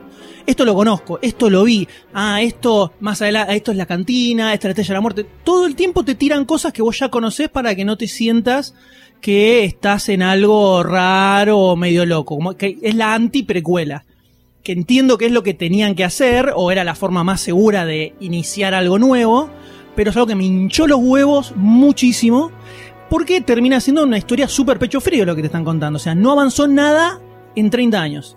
Y encima, cuando te enterás de lo que pasó en el medio, decís, ah, boludo, la historia fue lo que pasó antes. Llegamos en el momento más pedorro de todo esto, o sea, la posta fue todo lo que pasó antes. Ahora de repente quedamos acá y exagerado toda una mierda. Es un poco exagerado lo que está diciendo porque está pasando un montón de cosas ahora. Es lo mismo que ya vimos, no hay na- ¿qué- qué hay? Lo- hay una sola cosa eh, distinta que es lo más interesante de la película, que es Kylo Ren, que ya lo vamos a hablar, pero después Leia sigue igual, están todos iguales, más viejos y chotos. Pero no hay más tampoco. Es Kylo Ren, es, Fin. Fi- Eh, es, es Finn, a ver, es Rey. eh, no sé si Hay para, un montón de no cosas. sé si para hablar de ahora, Hay pero Luke. explícame el sentido de la resistencia en el medio de la nueva república. Bueno, eso no, no ¿Por tiene qué son sentido. resistencia? En realidad el imperio Sí, sigue sí, existiendo. puede ser como Pero una se- mano. no, lo que te dicen es que se creó la nueva república y lo que era el imperio pasó a ser una especie de resistencia del imperio. Pero al existir la nueva república, ¿por qué Leia no es presidenta de la república en Coruscant y sigue siendo la líder rebelde? Bueno, pero ella es general. Si no es en más realidad. rebelde. Es general, Claro, no es es Si no general. eran generales antes. En episodio 5 arranca diciéndole Eh. capitán solo, general Skywalker. Bueno, pero en ese momento no había eh, no había república. No había, o sea, en ese momento no era El rebelde, Ah, es general. estoy diciendo que los rebeldes era- son como el brazo armado de la Era República. general. En Claro. episodio 5 le dicen general y ahora sigue siendo general. O sea, Pero en lo que 30 voy es años no cambió. Es general de una fuerza que ahora supuestamente es legal No dentro de la república. tiene sentido lo que sí porque le siguen diciendo resistencia, siguen estando escondidos en un planeta oscuro, aislado. Lo que está. No, pero en ningún faltó- momento se establece qué es esta rebelión, por qué es rebelde, por qué funciona así, ¿entendés? Lo que- ¿Por qué no tiene 8 No, mil millones No, de lo que, soldados? lo que falta es la definición Pará, de, lo que- pará, de la República. Primero que claro, pasaron 30 años, te dicen que hay una nueva república que tiene un incipiente poder, no es que, oh, 30 años república, pum, le ganamos a los imperios. Hay como una lucha de, de poderes que se entiende que es así, que está como 50-50 ahí peleando todavía. No es que destruyó la estrella de muerte, el emperador Palpatine murió, se creó el Senado nuevamente, empezó a funcionar todo democráticamente, sin DNU, y todo siguió bien. Pero la primera orden sigue y con un poder bastante piola. La primera orden aparece de cero, no es en lo que fueron los desechos de lo que fue el imperio. Se supone que es donde aparece esta primera orden. No sé si me, qued- no me está, quedó a ver, muy claro eso. es, a lo que voy, eso- exactamente eso, es exactamente eso a lo que voy. Está todo tan orquestado en que todo sea igual que episodio 4 que deja de tener sentido la historia. Y me estoy adelantando mucho, pero cuando aparece lo del planeta estrella de la muerte, ahí quería empezar a golpear gente. Es que igual eso se, se- se sabía por lo menos. Yo no sabía nada, yo corté total no, eh, filtro de... En atención. Después me di cuenta que estaba, pero inicialmente es, es- se ve como un pedacito. Inicialmente no leí ni pelota. Después, viendo el póster, dije, ah, mirá, y eso que te es la estrella de la muerte. Pero toda la película está orquestada alrededor de ir sobre terreno seguro. Esto es la trilogía original. Todo el tiempo son referencias de la trilogía original. Y eso me hinchó Yo- mucho los yo huevos. te pregunto, ¿vos estás seguro? Te voy a replantear algo, a refrasear. Dale. Cortamos de la película, hablemos de este de esta Totalmente, polémica, totalmente. Dale. Porque ya las escenas todas la vieron, vamos a hablar de la polémica ya, esta. ya. ¿Es factible que en realidad vos te hayas... Porque después de hablar con vos cuando salí del cine, que te encontré furioso, te encontré No, pará, enardecido. no estaba tan furioso, pero tu cara de colegiala enamorada flotando por el aire. ¡Aguante la vida! me- porque me dijo, es lo mejor que me pasó en la vida. Llorando prácticamente. ¿Se tocaba los pezones? Exagerado. Mientras se tocaba los pezones duros. Él vino con una máscara diciéndome, no me gustó la película. Como Kilo Ren, Kilo M Entonces, Ren. me extremizó más todavía. Fue una lucha de Que pensé que iba a Darkseid. encontrar una persona coherente como es Goldstein siempre, pero acá se, fue, se afeitó completamente y es, se convirtió en fanática. Raro que me digan coherente. Pero bueno, no sé si el haber ido a esperar algo completamente diferente o nuevo, por decirlo de una forma, en algunos puntos, te hizo perder las cosas que para mí se arriesgaron en la película.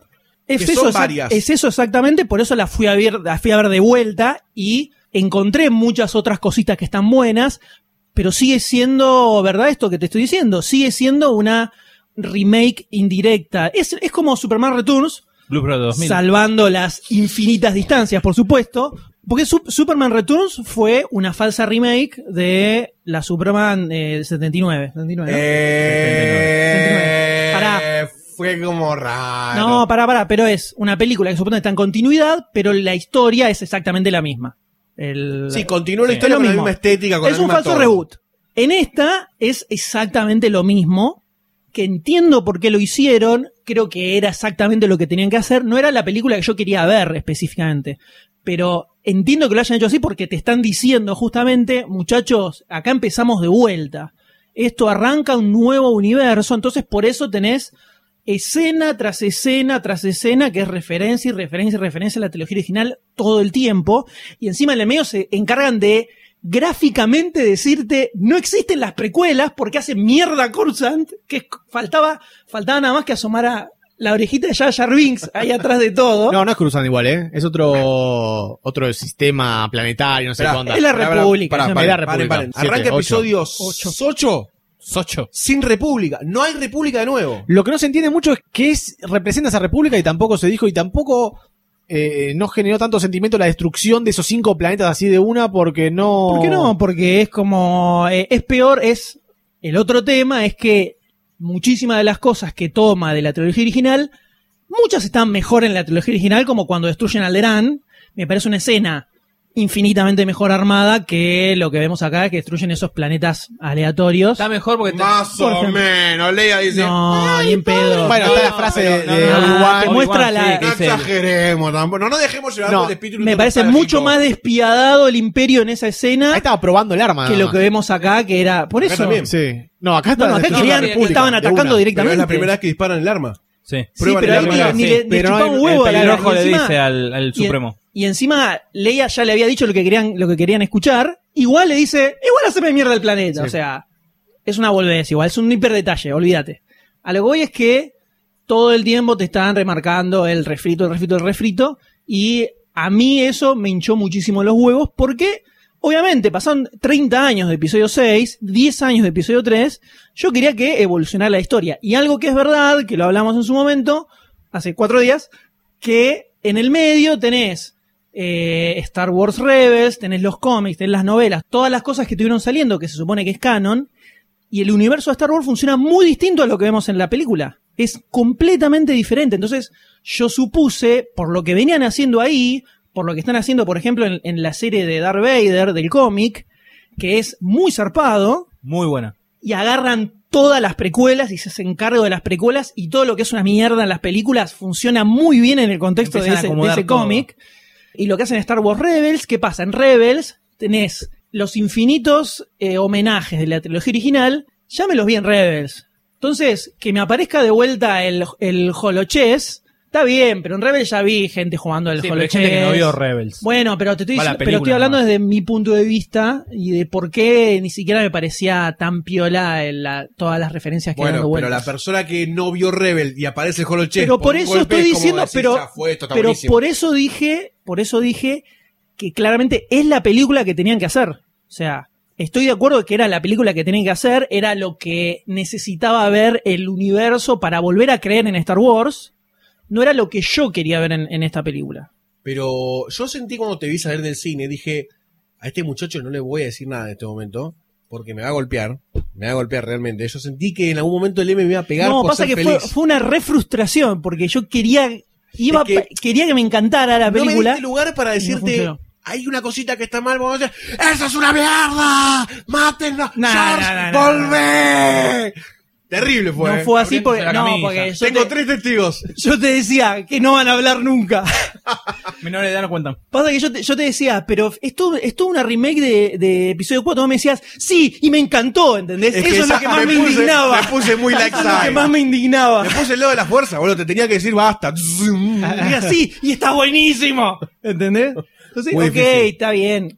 La película es re divertida. Pero tiene cosas, eh, cosas de historia que son diferentes, nuevas y más que o menos, cosas. no tiene tanto. Son, son tiene lado B de la, de la historia que ya vimos. Tiene sí. tiene muy poquito. Lo principal creo que es el tema del personaje de Kylo Ren. Y lo, algo que a mí me copaba mucho eh, era que Rey fuera un personaje aleatorio que de repente tenía la fuerza. Vos me tiraste, no, pero es la hija de, es la hija de Luke, y me lo mandaste a la mierda completamente, porque sería la chotada más grande del universo si No se sabe la igual hija, si la hija la de hija Luke, de. Luke. Eh, la- te lo muestran en el flashback. Te lo Pará, muestran en el flashback. pará. No lo dejan claro nunca. sí, que la Sí. hija- no. Hay No lo ciertos dejan en claro indicios, nunca. hay ciertos indicios que te puede ser la hija No, de Luke, puede ser, O puede ser uno de los aprendices. puede ser perteneciente al clan Skywalker, pero no sabemos bien de qué lado viene. Supuestamente el flashback. Pa- Cortemos con la polémica, M. Volvamos a la película, por Dios te pido. Dale, dale, dale, dale, no te la bancas, dale, dale, tranquilo. No quiero arruinarte, no quiero arruinarte tu magia, dale, dale. Yo te organizo el podcast. ¿sabes? Con la cruda verdad, dale, dale, dale.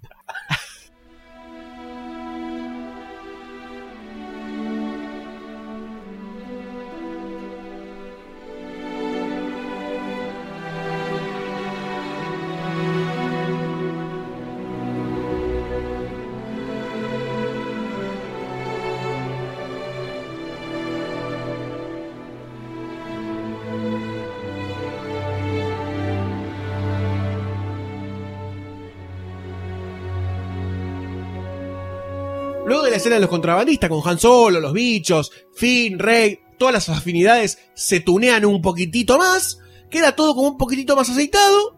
Nos vamos a un planeta en donde hay unas cantina 2. Yo le digo cantina 2. En el trailer parecía una base rebelde que me gustó más que sea una base rebelde Sí. antes que una Sí, cantina. parecía una base rebelde súper tumbera, Sí, badas, con todas las, las banderas Las de los ahí. escuadrones de no sé qué, y entras y estaban todos chupando. Medio raro. bajó muchísimo la onda. Sí. Y nos encontramos Pero- con el Yoda de esta película, que no es verde, es naranja. Y además es mujer, porque ahora son todas mujeres, que está muy bien. Y Aunque hay, algo Ni una muy- menos. hay una beta muy interesante en ese, en ese personaje que te dice dos o tres cosas que a mí me parecen muy destacables, que puede ser un personaje importante a futuro, porque te dice que primero tiene mil años de edad, si no me equivoco, o sea, ella misma dice, he Casi como vivido, he vivido todo, la vi toda pibe, a mí no me vas a contar la que toma Maradona, un montón de cosas. Entonces, me parece un personaje interesante y además es algo susceptible a la fuerza porque ya la vivió, por decirlo de una forma. A mí no me lo contaron, lo viví. Y, en esta, y este nuevo Yoda vuelve a plantear lo que es la fuerza. Y nos olvidamos de los midiclorianos de Qui-Gon, pobre científico loco. Ya la- los destruyó la estrella de la muerte. No quedó registro de nadie que conozca lo que son los midiclorianos. Listo. Murieron todos. Genocidio.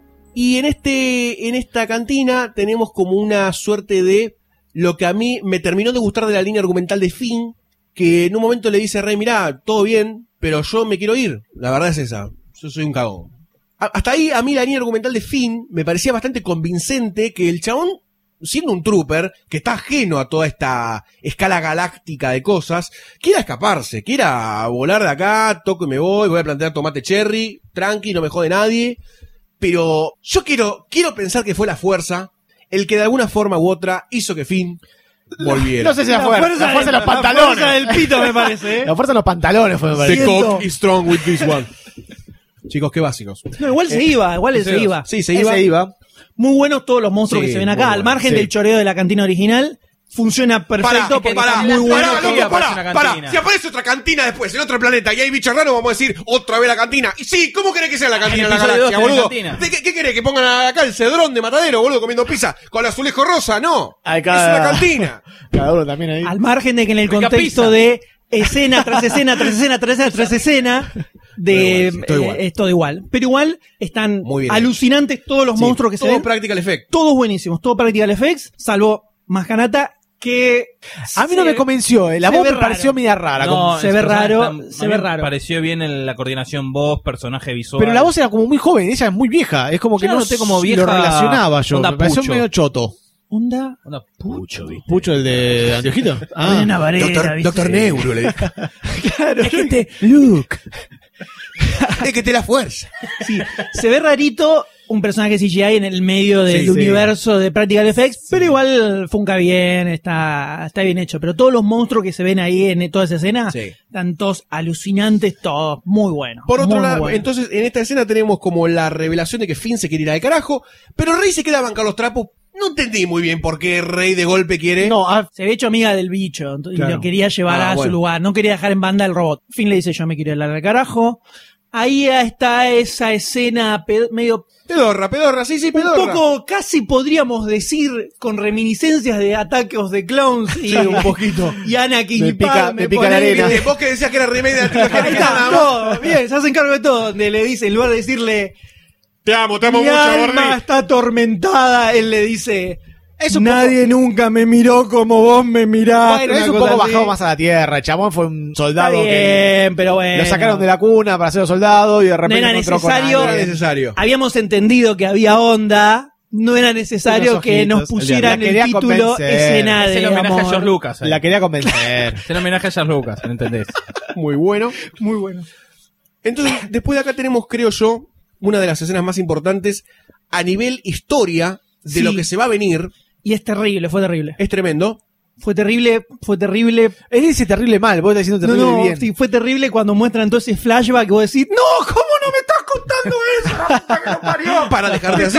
Exactamente. esta mierda? Para dejarte así.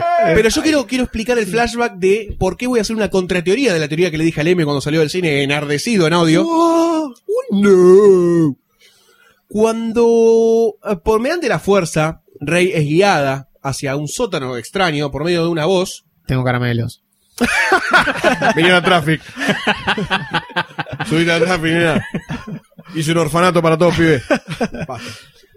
Hay una voz que la trae, que supuestamente es ella de chica, hacia un sótano muy extraño, evidentemente la fuerza actuando sobre ella, y llega a un cofre, muy extraño el cofre, Es el mismo cofre que tenía Ben en episodio 4, el mismo mismo. Que adentro tiene...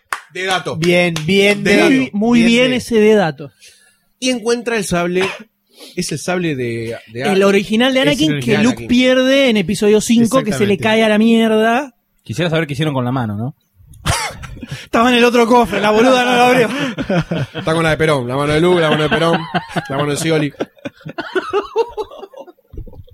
Qué fuerte. Entonces, al tocar el sable de Luke, que fue el de Anakin, Le vino toda la cabeza. Todo cargado con esa energía poderosa. un quilombo, todo un quilombo, tiene como un flashback a través de la fuerza. Y el sable decía, mátenme.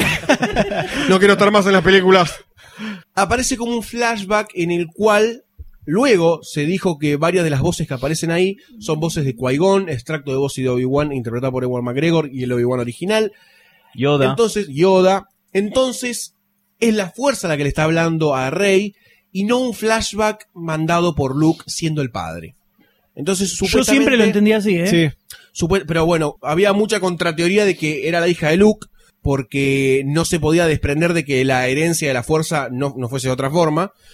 Pero al analizar ese flashback, mismo tenés flashback de parte de la fuerza oscura, porque No, están en la nave de Kylo Ren también en un momento. Tenés- Yo lo tomé como visiones de a claro, futuro y de yo lo tomé como como, la las visiones típicas de, de los Jedi, claro. de- lo tomé como eso que al estar ella como despertando todo este tema y tocar el sable que tenía como cierta carga fuercística dentro, le disparó una visión de cosas por venir, Cosas que pasaron. y cosas que pasaron Claro. en general. Porque de hecho hay toda una escena donde aparece como en un pasillo de una nave Sí, o que es algo como así. También muy a lo de los troopers del principio. Que no sabemos de dónde es específicamente. También está la escena donde están en la En el en el planeta, en Starkiller, en Starkiller ya en- en- con la nieve, a punto de pelear contra Ah, Kylo Ren verdad, ve toda esa también. escena que va a pasar y ve cosas que- lo que había Y pasado con con, lo que pasó Luke. con ella también. Eh, es como que le, se le despierta más la fuerza. Exactamente.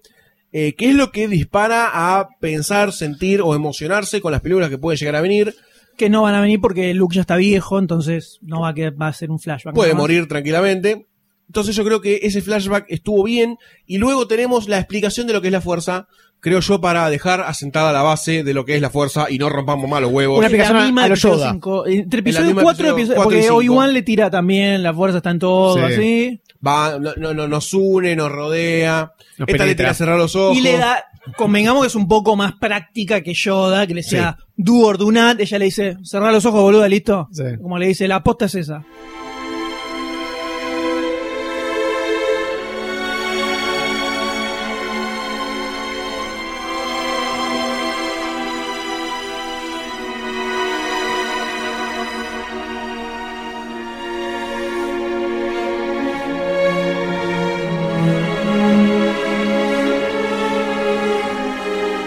Después de haber llega. visto la visión donde está la mano de Luke en Artu, que vos lo veías en el trailer y decías, qué zarpada que debe estar toda esa parte de la película, pensabas, y después te das cuenta que era lo único que había, era eso que ya viste, y dije, me recagaron, ¿cómo no me contaron esa historia?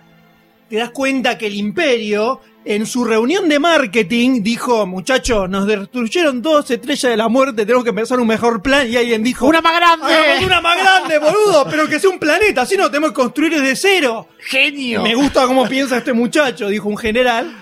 Hicieron eso y ahí me ahí me, me, ahí me pareció una mierda. La, aparición de la estrella, mierda, la aparición es estrella de la muerte es como un momento donde te da otra vez es esto. ridículo totalmente que hayan hecho una tercera estrella de la muerte y que encima otra vez, ni- ahora ni siquiera se molestan en robar los planos porque los tenían ahí. Y encima otra vez ponen la parte más sensible arriba de todo, todo lo mismo es Pero ridículo. por un lado tenemos a la estrella de la muerte que está absorbiendo un sol para disparar Terrible. cinco rayos de la muerte que destruyen planetas. por eso. Está bueno, está bien. Está bien. Es una. A ver, yo puedo entender que en la reminiscencia. Estoy hablando de la Sí. primera vez que vi la película cuando no esperaba todo eso. Convengamos que estamos Mi hablando- segundo visionado Sí, lo entendemos. lo disfruté mucho más y lo vi desde otro lugar ya Lo con resignación. entendemos, Lo entendemos, pero convengamos que estamos hablando de un imperio que le hizo una estrella de muerte de 160 kilómetros de diámetro, no le gustó, después hizo una de 900 y la próxima de venir un planeta. Está bien, Ahora pero no sé qué esa viene. guita la hubieras puesto en hacer 5 mil trillones de naves y Bueno, ¿qué es lo que dice, pará, pará, lo que pará, dice el pará, comandante? Esa guita la ponías en bono de IPF y te rendía. Pero es lo que dice el comandante. Pará, aguantemos los trapos un segundo. lo ponías en sobornos a todo el Senado y manejabas A como. Palpatine, que la, la supo bien. Ahora, esto tenía dos usos nada más, porque después se termina exti- extinguiendo el sol. Se iba a otro lado. Ah, porque tenía cohetes y Para se mí- movía. para mí se movía, ¿eh? se, para Ah, se movía. Yo entendí- genial esta estrella. Yo entendí que se movía y absorbía soles. Hasta tenía el Cosa- arma. Boludo, buenísimo. O sea, se entiende el mensaje de, muchachos, acá venimos para divertirnos viendo la película, no me hinché los huevos con que las cosas tengan sentido, y está perfecto. Pone, a ver, aparece Poe, se encuentra con Finn y le dice, Poe, ¿estás vivo? Sí, Se abrazan, boludo. ya está. Y Un no abrazo fraternal. porque- Por lo menos mentime y Le pide la decime chaqueta. que sí, me encontré una nave y me fui a la mierda, qué sé yo, se estrelló la nave, el pie prendió fuego, no sabe qué pasó y no te cuentan nada, ¿viste? Quizás son clones. Salió disparado. ¡Uh! ¡Te acabo de tirar una ¡Oh! tremenda! ¡Tremenda! Te la tiré así en la mesa. Poe es clon. No, no son clones. Pero Y él te la acaba, te la acaba de pinchar la ¿Por qué? idea. Porque sí. pero igual está perfecto, está Ojo, perfecto. ojo con Poe clon, eh. Bueno, pero acá destruyen a las precuelas prácticamente, por más que no es Coruscant, acá el señor Sayo nos estaba informando. Eh, ¿Está confirmado? Está confirmadísimo. pero es una forma de decir, ya fue, la, fueron las precuelas. Poéticamente están quedaba- destruyendo las precuelas. Yo lo vi así. ¿eh? Yo lo vi totalmente así. ¿Por qué lo viste así? Porque te muestran el balconcito con la gente vestida como estaban en las, en las precuelas. Puede ser la moda galáctica. Para pasaron hacen 60 años y no cambiaron la ropa, ¿viste? No, y, y los hacen mierda a todos. Como pasaron 30 Bueno. años y los pilotos siguen metiendo igual. y que te- Acá pa- son las eh, mismas naves. Es la moda, es la, es la moda que vuelve. Estamos hasta la moda de los 80. Es verdad, es verdad, bueno. boludo, es verdad. Es la onda. All Republic, loco. Está la marca Old Republic. también. claro. Hay una escena cortada, estaba Yaya Ming diciendo ¡No! Y ahí explotaba todo. ¡Misa, no! ¡Boom! ¡Un rayo allá, Jar La jeta. ¡Carguen 10 soles! Están todos mirando y ven que cae el rayo ¡ah! justo a la cabeza de Jar Jar. Igual no lo puede matar porque es Dark Places. ¿O no? ¿O es el de ahora? No. ¡No! ¡Es muy buena! Y está todo desfigurado por eso, le cortó las orejas. No que no es Jar en realidad Jar, ¿Es el líder boludo. Supuestamente el líder supremo era Dark Places, pero bueno, nadie me quiso dar bola. Chao, chicos. Supuestamente que. Es Jar Jar Binks, boludo, el líder supremo. ¿Supuestamente qué? Es Jar Jar Binks. Tiene sentido todo ahora. Muy Agarro buena. tu teoría y la upgradeo. Es muy, muy buena esa. Level up.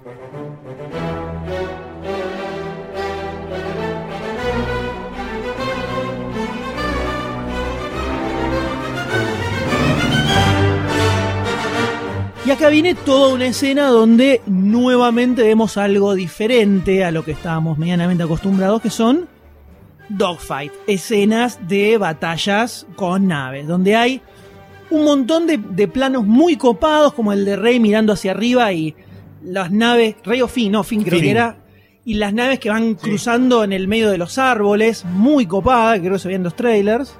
Bueno, acá creo que se explica indirectamente cuál es la función de los rebeldes. Los rebeldes para mí es un task force en situaciones límites.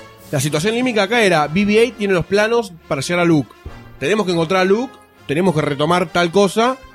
Aparecen los rebeldes con todo su poderío de X-Wing, A-Wing, Martin Crouch, y aparece como un, un escuadrón de alcohol. Claro, son llamados rebeldes. Alcohol no, anco- ancon- anca- Son llamados Ah. rebeldes, pero no son rebeldes en serio. Son, no están rebelándose contra nada. No hace Claro. sentido, Solamente. Como grupo halcón, boludo. No son halcones, boludo. Son soldados. Sí. Chabones, boludo. Sí, sí, dale, rebelde. dale, dale, Los. Stormtroopers no son tormentas, boludo. Dale, dale, dale, dale, lo que quieras, todo lo que quieras.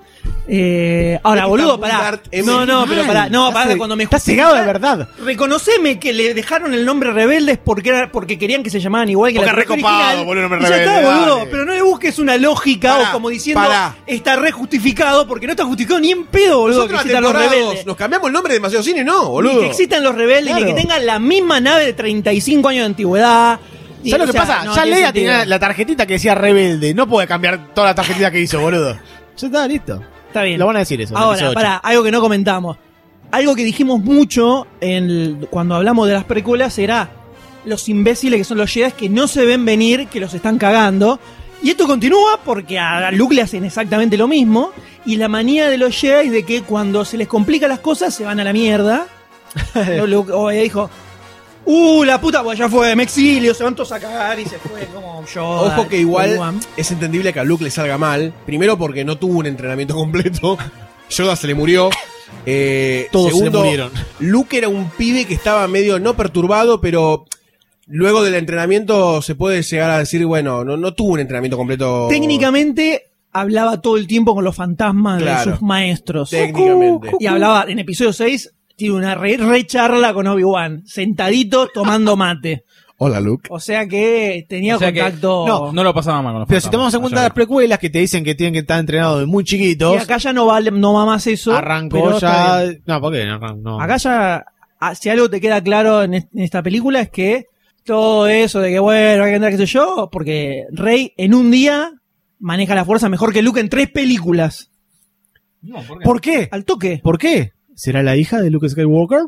O claramente ya Chan, algo que, que creo que está bien hecho. O sea, eso, eso es algo que me parece que fue una buena decisión, porque si otra vez teníamos que esperar 500 películas para que la mina aprendiera Sí, sí. A, a moverle la manito a alguien, nos cortamos todos los huevos. Entonces, acá vemos como Rey a lo largo de la película, ya lo vamos a ver, empieza a, a usar la fuerza más instintivamente, llamémosle, sin necesidad de pararse de una mano, como le hacen hacer a Luke y toda esa cosa, ¿no? Sí, lo cual lo hace mucho más volátil también, ¿no? El uso de la fuerza de una manera media indiscriminada. Es más la forma esta que de, de No, poder mutante, digamos. Y porque por ahí no, viste el, el famoso, si tomas alguna actitud emocional, te vas al lado oscuro. Por ahí los Jedi lo tenían súper recontra mega controlado con el entrenamiento. Sí, pero es otro, es otro, acá otra cambió- academia. cambió un Sí, poco sí, ya también cambia, la ya onda. cambia, evidentemente. incluso cambió En la calle de los Jedi. La checa. Tiene yeca. Las toppers de los Jedi.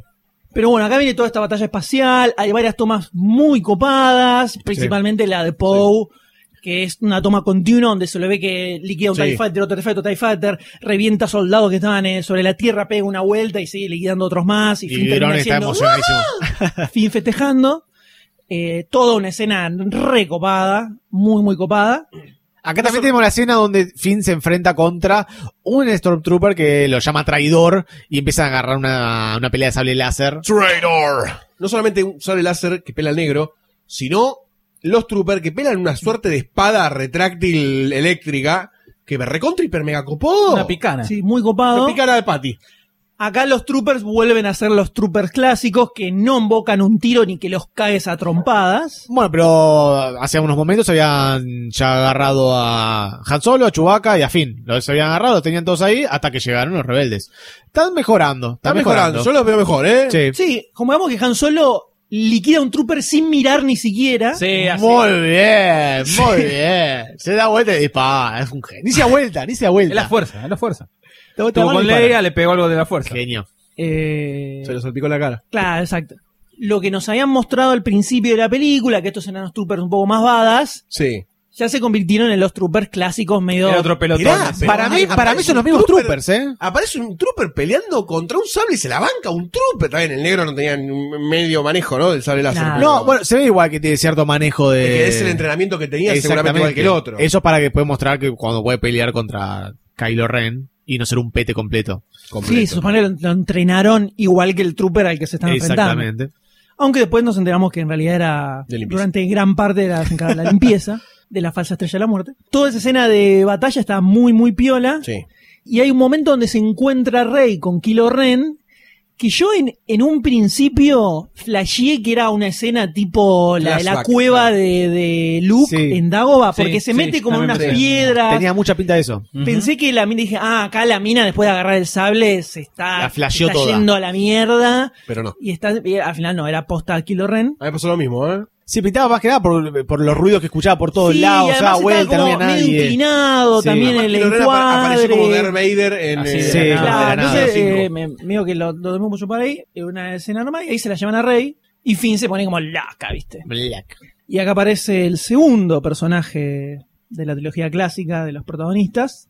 Sí, tripió. Un poco más anchito, si tripío, ¿no? De repente, ¡eh! ¿Qué pasó? Los cables ocupan más espacio de repente. Le pusieron Eh, fibra óptica. Sí, pues. originalmente no lo iba a hacer Anthony Daniels. Anthony Daniels iba a hacer la voz nada más. Pero dijimos, le armamos un traje y medio que le- lo, enfaja, lo fajaron un toque y es un- más Sí, anchito, entró. pero quedó. Fija, perdón, ¿no? Hay, un- si lo googleás, hay una foto que está Anthony Daniels sentado en el piso con todo el traje desarmado en el 77, en el 99 con todo el traje desarmado en el piso, y ahora, y ves la evolución del flaco y el traje como se va desgastando, es- te, te muestra eso, que vos decís. Copado, copado. Y aparece Leia también, ¿no? Gary Fisher. Leia, Leia. Fisher. Qué cara de nada, Leia, ¿eh? Leia, Leia, que la verdad. No le sentaron horrible. años. Chicos, siempre tuvo cara nada, Leia. Dejemos de. de- No, yo basta. la mina la vi en No. entrevistas y, y, eh, mucho más Pero ser te- viviente que lo que se ve en la película. Pero eh, tenía la misma cara todo el tiempo. Hablaba del hijo que se había muerto, que lo había perdido. Tenía la misma cara cuando se despedía de, de Han Solo. Tenía la misma cara cuando abrazaba a Chewbacca. Era siempre la misma cara. No me convenció Leia No, como y además la- me pareció un, Me pareció un personaje distinto a la Leia combativa de, de la No trilogía agrada, original. ¿qué crees? Me hubiera parecido una reacción más lógica que después de verlo a Han Solo después de no sabemos cuántos años, le pegué un bife por lo menos, a la primera reacción. Sí. Esa como decía, ah, bueno, esta es Leia. Y acá estaba como, Muy sumisa. ¿cómo andás, che? ¿Me Eh, saco los dientes? nena? Che, no vamos a 30 Eh, años. eh, Bueno. Todo así, todo medio nada, floja. Sí. Me pareció floja. Y hablaba medio raro, como... La dentadura, la dentadura. No sé. no sé, eh, no, no, no me cerró. No me, no me, no- ni me fue ni me vino. A El personaje, la aparición de Leia. Me parece muy poquito en realidad. me parece poco y tiene muy poca injerencia también en las En todo. decisiones que se toman. Sí, no hace nada. No hace absolutamente nada. Está parada. sí, solamente. le, Hace heredar la fuerza, nada más.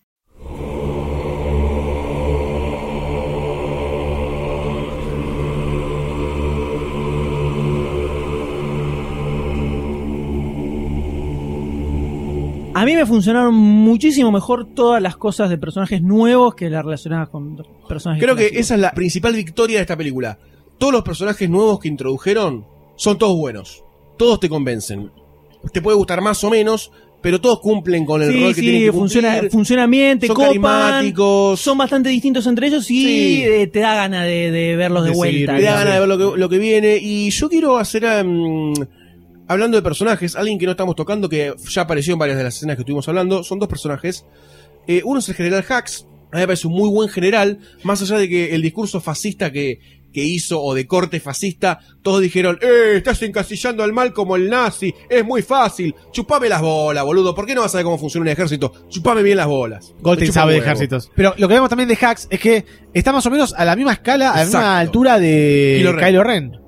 Entonces medio que lo caga a pedos, a veces le dice, viste, boludo, te metí el dedo en el culito. Episodio 4. Sí, es, una, es una pequeña dinámica Tarkin eh, Darth Vader, Sí. más o Pero menos. eh, Darth Vader por ahí tenía un poco más de respeto a Tarkin. Era Sí, que acá era- está, era- eh, era subalterno, acá están un poco más al mismo Exactamente. nivel, pero un poquito lo caga a pedos igual. Pero, Pegándole, pegándole, no el casco. claro, pero acá ya vemos que los dos están bajo el líder supremo, Claro. El como líder que están al supremo. mismo, lu- al mismo nivel. La primera escena me parece el líder supremo que es Sí, sí, gigante. sí, Yo a dije, eso quería llegar. ¡Ah, bueno! Es un Centraedi". gigante, boludo! ¡Y zarpado se fueron a la mierda! No, era un holograma, la Sí. concha de la... Sí, Era el malo. holograma. Era, el- era Parallax de Linterna Verde. Era igual la cara. Sí, Eh, Ahí tenemos al segundo personaje luego de Hax, que a mí me parece que es destacable. Que a mí me pasó por lo menos que Snoke, más allá de tener un desarrollo ínfimo, nada, prácticamente. Eh, no nada tiene más lo desarrollo, vemos, son nada solo más. mensajes, me transmitió bastante más respeto que Palpatine. Palpatine de la 4, 5 y 6, no el, papa, el, el que vimos en la 1, la 2 y la 3, que quizás tuvo una construcción más, más lenta y al ser un estratega político también te da un poquito más de miedo a lo caballo, ¿no? Entonces es como que me da un poco más de esperanza que haya un líder Sith, que no se sabe si es Sith en realidad, porque no se sabe qué pasó con la Orden de los Sith, que me da un poco más de fe en esta construcción de alguien que está atrás que la pienso un poco más. igual sí, manejan muy bien los, lo- los villanos en esta película. Porque tenés a, a que sigue vivo, que tenemos Sí. que todos los enemigos siguen vivos. Tenemos a Fasma, que no hizo un carajo, pero quizás haga algo más en la otra película. Espero que haga algo más en el episodio 8 por Ah, ahí. no sabemos, terminó en el, en el compactor de basura, no sé si sobrevivió Fasma. Lo más probable que sí, porque si no es el peor personaje del mundo. El gran Boba Fett So- cayendo sobrevive a- Kylo Ren y tenemos ya al emperador o al, al Lord Sid desde la primera película, no como el episodio. En realidad es el líder supremo. Cinco. Hay que ver cuál es la existencia del Sí, líder no, supremo. todavía ¿no? no, no te contaron nada. Eso No, evidentemente se va a saber después de dónde salió, porque lo conocían todos, cuando le dicen, no, Sí, no fue el que le quemó la cabeza. O sea, se ve que no siempre fue, no siempre fue un ser misterioso deformado, que vos decís, no sé si está bueno que le esté hablando al nene ese señor. Eh, entonces ahí hay una historia que no conocemos, que en algún momento la, la Sí, veremos. y- Y, lo que sí, eh, algo que a lo mejor es distinto de la original es que acá sí está integrado lo que sería la parte imperio ejército y la parte imperio eh, fuerza Sith Darkseid. Que en episodio 4 era todo el ejército y Darth Vader era el loco de la religión. Acá está integrado porque incluso el lugar donde van a hablar con Snoke es como Sí, casi un, un templo, templo. Sí, gigantesco. es como un templo. Entonces, como que está más integradas las dos Sí, y cosas. las decisiones las toma él. El que dijo destruyamos a la República con el rayo láser es el gigantesco. CEO de la First Order. Exactamente. La tarjeta dice CEO Sith. Lo hicieron más amenazador, pero no sabemos nada, la No realidad se del personaje. nada. Es decir, No. no, no, mucha más no se puede comentar. No, no, a mí me, me gusta, me, me plantea un buen personaje. Me da curiosidad. me da curiosidad, me, me lo deja bien plantado, no es como... Me parece más nada Leia, por ejemplo, si comparo dos personajes que tienen poca aparición en la película. Leia nada, Snoke, tengo ganas de seguir viendo las cosas de Snoke. Sí, eh. Leia tengo ganas que la maten. Comemos ejemplo. que no, que es un malo ultra estándar, o sea, es Voldemort, es hay como que ver, muy, hay que ver, hay que todavía cuál es el fin de Físicamente, esto no nuevo, estoy hablando del diseño Ah, del personaje. El diseño del sí. personaje es un malo bastante estándar, cara deformada, o sea, claramente es un malo que no es lo mismo que pasa cuando Kylo Ren se lleva a Rey y se saca la máscara. Y vemos una cara medio de nabo, Duke Narinas. Una cara muy especial tiene el pibe. una cara muy especial. Y acá se da toda una escena que creo que es donde está lo más interesante de la película verdaderamente. Es donde sí cambian el foco de la trilogía original. La trilogía original tenías los villanos perfectos, los malos son recontra malos y la tienen re clara. Darth Vader la tiene re clara, siempre tiene su casco Ah, brillante. sí, ahí nomás, eh, Nunca duda, nunca piensa que. hasta que tiene un emperador por un pasillo infinito. No, pero está en el episodio 4. Ah, Episodio 4, los malos son súper malos, está todo súper claro, todo brillante, todo perfecto, todo súper calculado. Y los héroes son los que tienen quilombo, Luke que no le puede pegar a la pelotita, Obi-Wan que está viejo hecho mierda, todo, que los, los héroes son los que están complicados. Y en este caso es como que se invierte un poco esa postura. Acá los héroes son bastante más firmes, como Rey, por ejemplo, que en ningún momento duda absolutamente de nada y va al frente y dice, loco, acá me hago cargo yo. Finn, un poco lo mismo, después de, salvo el momento de duda ahí en, en la falsa cantina, después también como que va para adelante por Rey. Y en este caso es el villano, que es el villano que duda, que, Que problemático. tiene un acercamiento al excelente. y que tiene y que el acercamiento que tiene el Darkseid es el opuesto del normal. Se siente atraído, se siente corrompido por el lado de la luz. Es excelente eso como le habla al casco diciéndole... eh, Abuelo. quiere seguir abuelo. los pasos de Darth Vader y le cuesta y porque se siente tentado te- por ser bueno. Siento tentación por el una- lado de la luz. Esa Tengo idea me pareció súper, súper compada. Y creo que es el gran hallazgo que tiene la película. Es exactamente Kilo Ren como personaje y esta idea de quiero ser malo, pero me cuesta. Que es al revés de lo que vemos en las precuelas, que era como así nomás, ¿viste? Te hace un pedo y te, te pasas al Dark Side. Además se nota cierta cierto pendejismo en el, en el personaje, de la juventud, Sí, ¿viste? sí, de, de- es de la rabieta que empieza a romper todo. Sí. En lugar del héroe fallido, acá tenemos el villano fallido, el villano que no le sale ser villano y le cuesta, y donde a Vader lo veíamos prácticamente caminando con el sable y lo caga a palos a Luke. Acá le tiran tiro por todos lados, se lo embocan, le sacan el sable, lo ganan a Sí, trompadas. completamente. Hasta las reacciones que tiene cuando algo sale mal, Empieza a romper todo con el rompe como un nene Descarga, que, que- sí. caprichado, ¿viste? Y dice, "Ñe, Ñe, Ñe, Ñe", así que rompe todo. Entonces, eh, me copó muchísimo todo el, el Kilo Ren, todo lo que tiene alrededor. Muy, muy piola. Y sí es un personaje que quiero ver cómo sigue y cómo evoluciona. Es un personaje que quiere ser malo, además. Ya Se esfuerza, se esfuerza por por ser malo. No malo tonto. Creo que es malo con un sentido que todavía no entendemos bien, porque no sabemos bien cuál es el sentido de la primera orden todavía. Más allá del poder, ¿no? Pero vamos a analizar un poquito más fuerte si hay algo en querer también instalar una suerte de nuevo imperio Sith o algo así. Además me parece un personaje que estéticamente está dentro de Star Wars. Vos lo ves más allá del casco, la referencia a Darth Vader, que seguramente es una autorreferencia a Darth Vader. Sí, un homenaje Él al abuelo. Él es un homenaje a su abuelo, Ah. que lo tiene como de, de- de- de paradigma Sith. Sí, por eso usa la máscara sin necesidad. Sin necesidad. Y detalles boludos como que ves primeros planos de la máscara y tiene como medio salita la pintura, medio marcadita. Bueno, el universo gastado sigue un poquito acá también. Sí, pero, ¿eh? pero puntualmente en el personaje de Kylo Ren, como a- Kylo Ren como antítesis de Vader, está hasta ese nivel, porque Vader era brillante, la armadura Mm, todo sí. el tiempo. Y acá lo vemos a él que donde Vader está totalmente deforme y usaba la armadura para sobrevivir, el pibe tiene eh, los pelos al viento, sale cuando saca el casco. Desde esa contraposición eh, funciona bien hasta el mínimo detalle. Eso me copó mucho. Entonces, Kilo Ren, bien, 10 puntos. Sí, sí, para mí lo mejor de la película. Sí. Es un gran eh, enemigo que hay que ver cuánto queda de esta dualidad. Porque en la película. Ya me parece que se convierte a la oscuro completamente. En Vamos a ver, vamos a ver. Es lo que deja ver. Chicos, estamos hablando de la película y Mm. estamos llegando a ese momento culmine. Dale.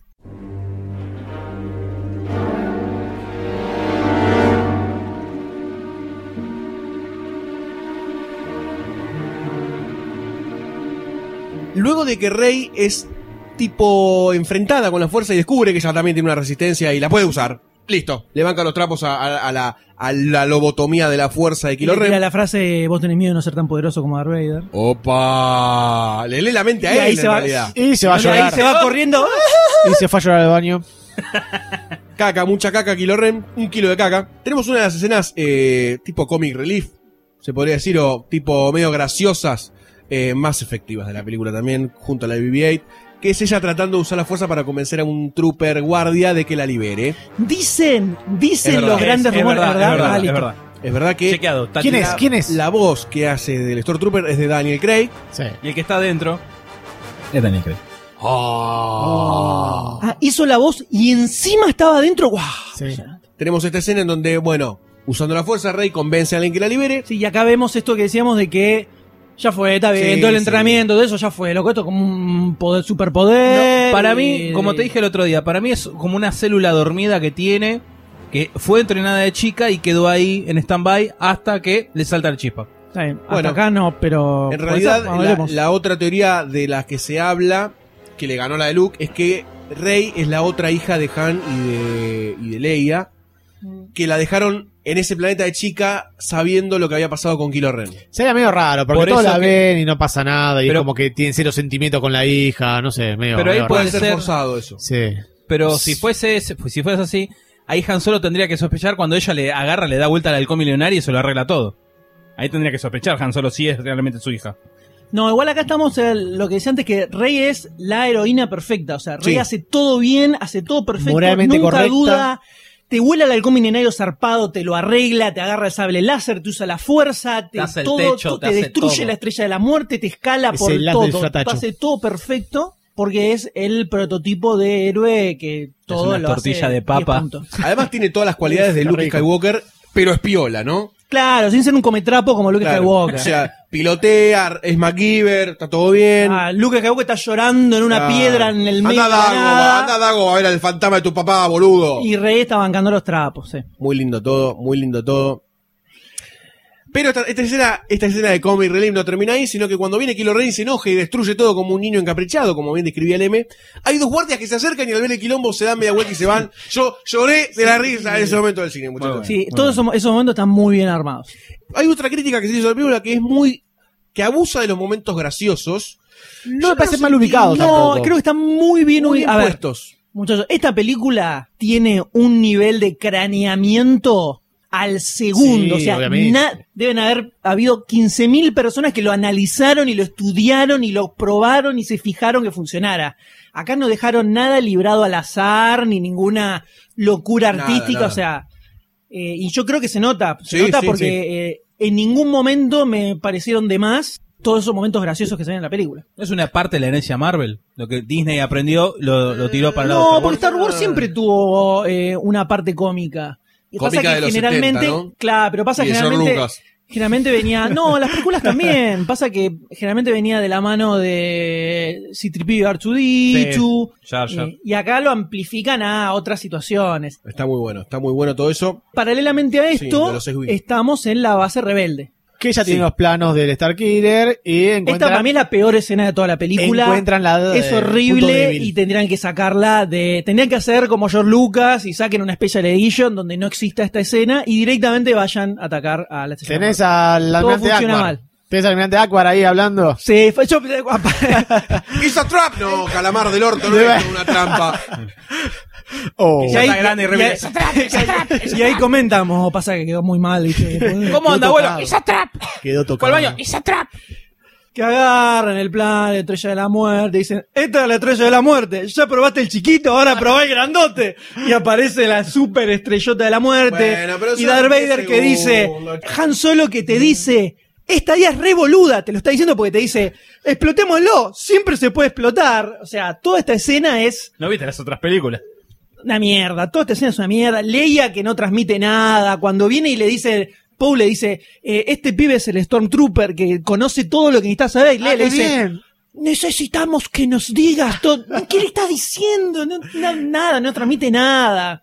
Una- y de repente aparece, aparece el, el ponja de X-Men 3 y aparece el gordo de, de héroes. De héroes, ¿Qué- sí. ¿qué está- qué- ¿Dónde salieron esta gente? ¿Qué está pasando acá? Sobrevive el gordo, además. Todo, todo, nada, horrible toda esta escena, no me gustó nada de nada. Yo estoy pensando todavía, eh, Carrie Fisher en una entrevista decía, no, porque Leia tiene un, tiene un momento especial que te va a sorprender. Sigo esperando la, la escena. No, el momento, la escena es el abrazo con Han Solo.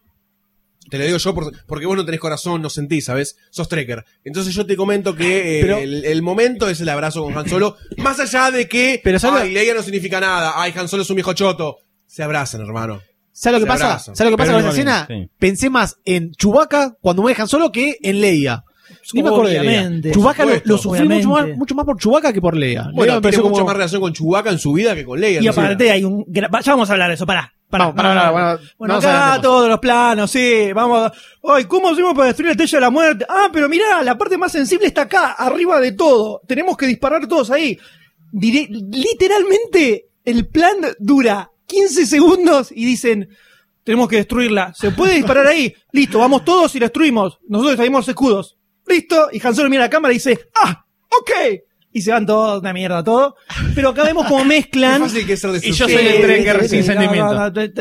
Toda esta estrella de la muerte, todo lo que está alrededor de todo eso es una mierda, todo. Y acá vemos cómo mezclan episodio 6 con episodio 4. Porque primero hay que desactivar los escudos para poder entrar y dispararle a la estrella de la muerte, ¿no? Sí. Y viene toda la escena que se ve en el trailer, donde están todos ahí, que se toda la cámara que da vuelta por el medio de todos los X-Wings y todo súper copado y súper ¿Se queja? piola. ¿Me estás quejando? No, no, no, esa escena está Ah, buenísima. ah. Esa escena está buenísima. Que te Porque lo dice con un tono, ¿viste? No, no, no, esa, escena- esa escena está buenísima. Dice pero cosas ya se buenas, veía- pero salen como malas. Ya se veía en el trailer. Y está el abrazo de, de Leia Leia y con Han. Solo. Traen a nuestro hijo de vuelta, Han. Y, conchuda. eh, y acá hacen la gran.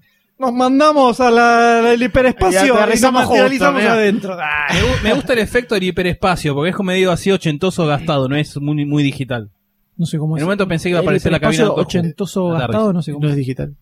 Y así llegamos a la estrella de la muerte.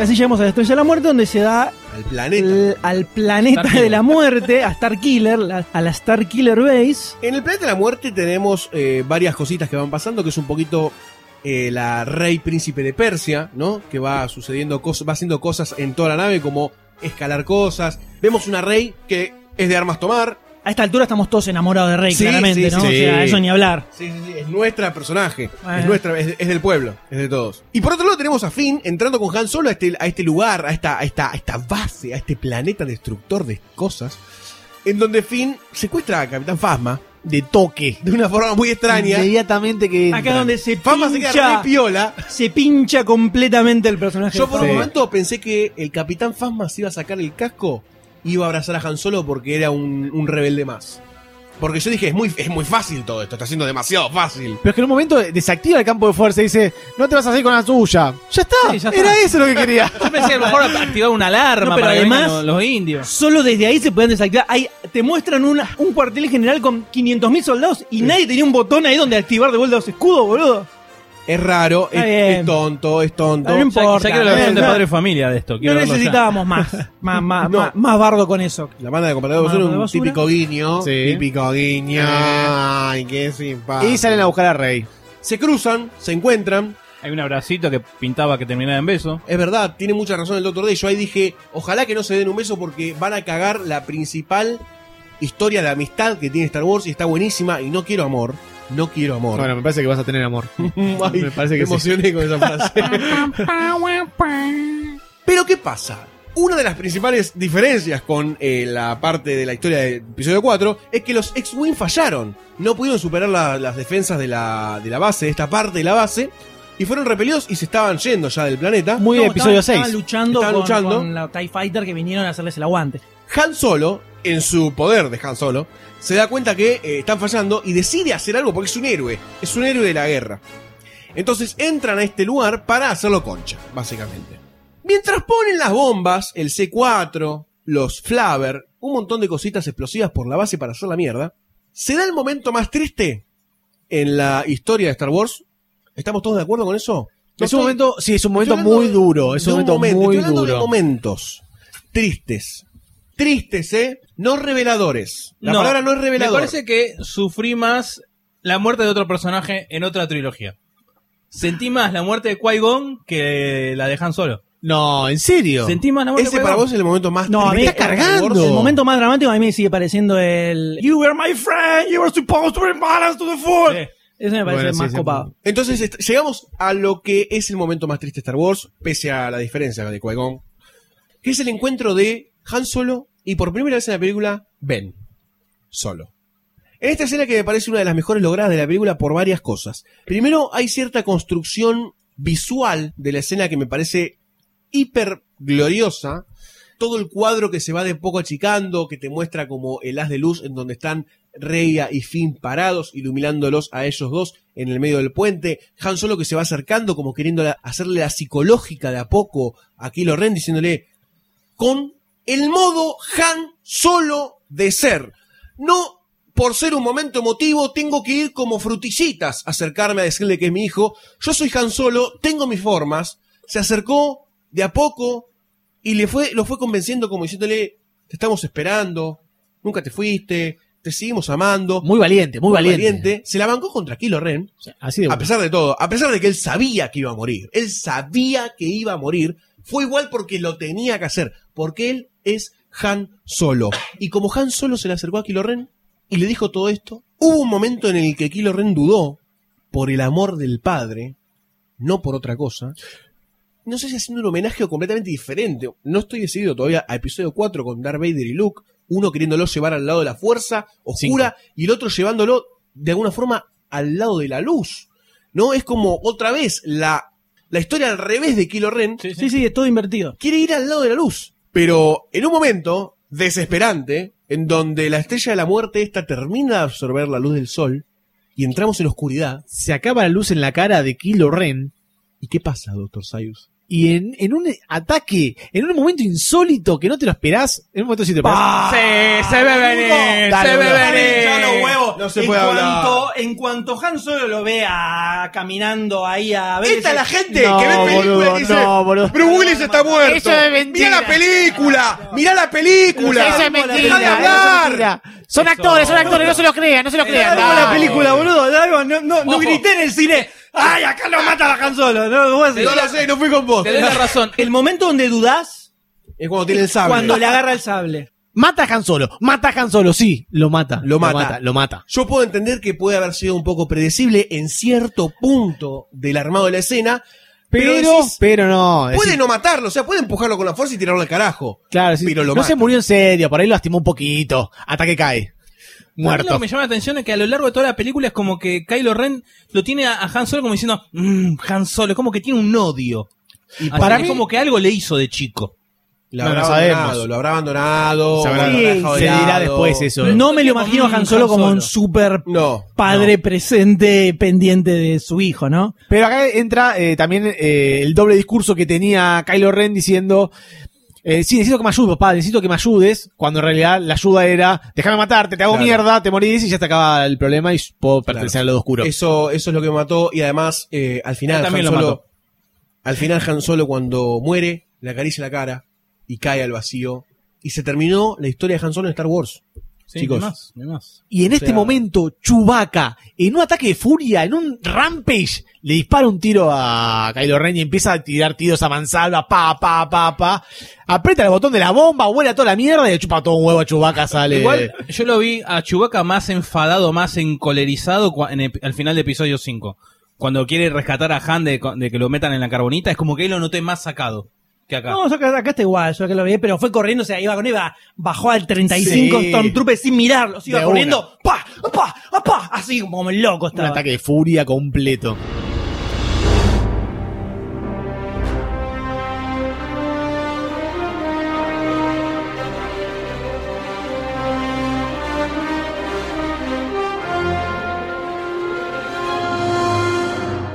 Tiro que sería crucial para el desarrollo de la historia que, cons- que sigue. Que es salteándonos eh, un par de cosas que pasan en el medio. Todo esto llega al momento crucial de la película, al momento en donde decimos, ok, acá empieza el episodio 8. Que es luego de que Kylo Ren hace cagar eh, a Finn nuevamente. Pero Finn se la recontrabanca, le hace el aguante a Kylo Ren con un sable que no sabe usar, evidentemente. Que no sabe usar.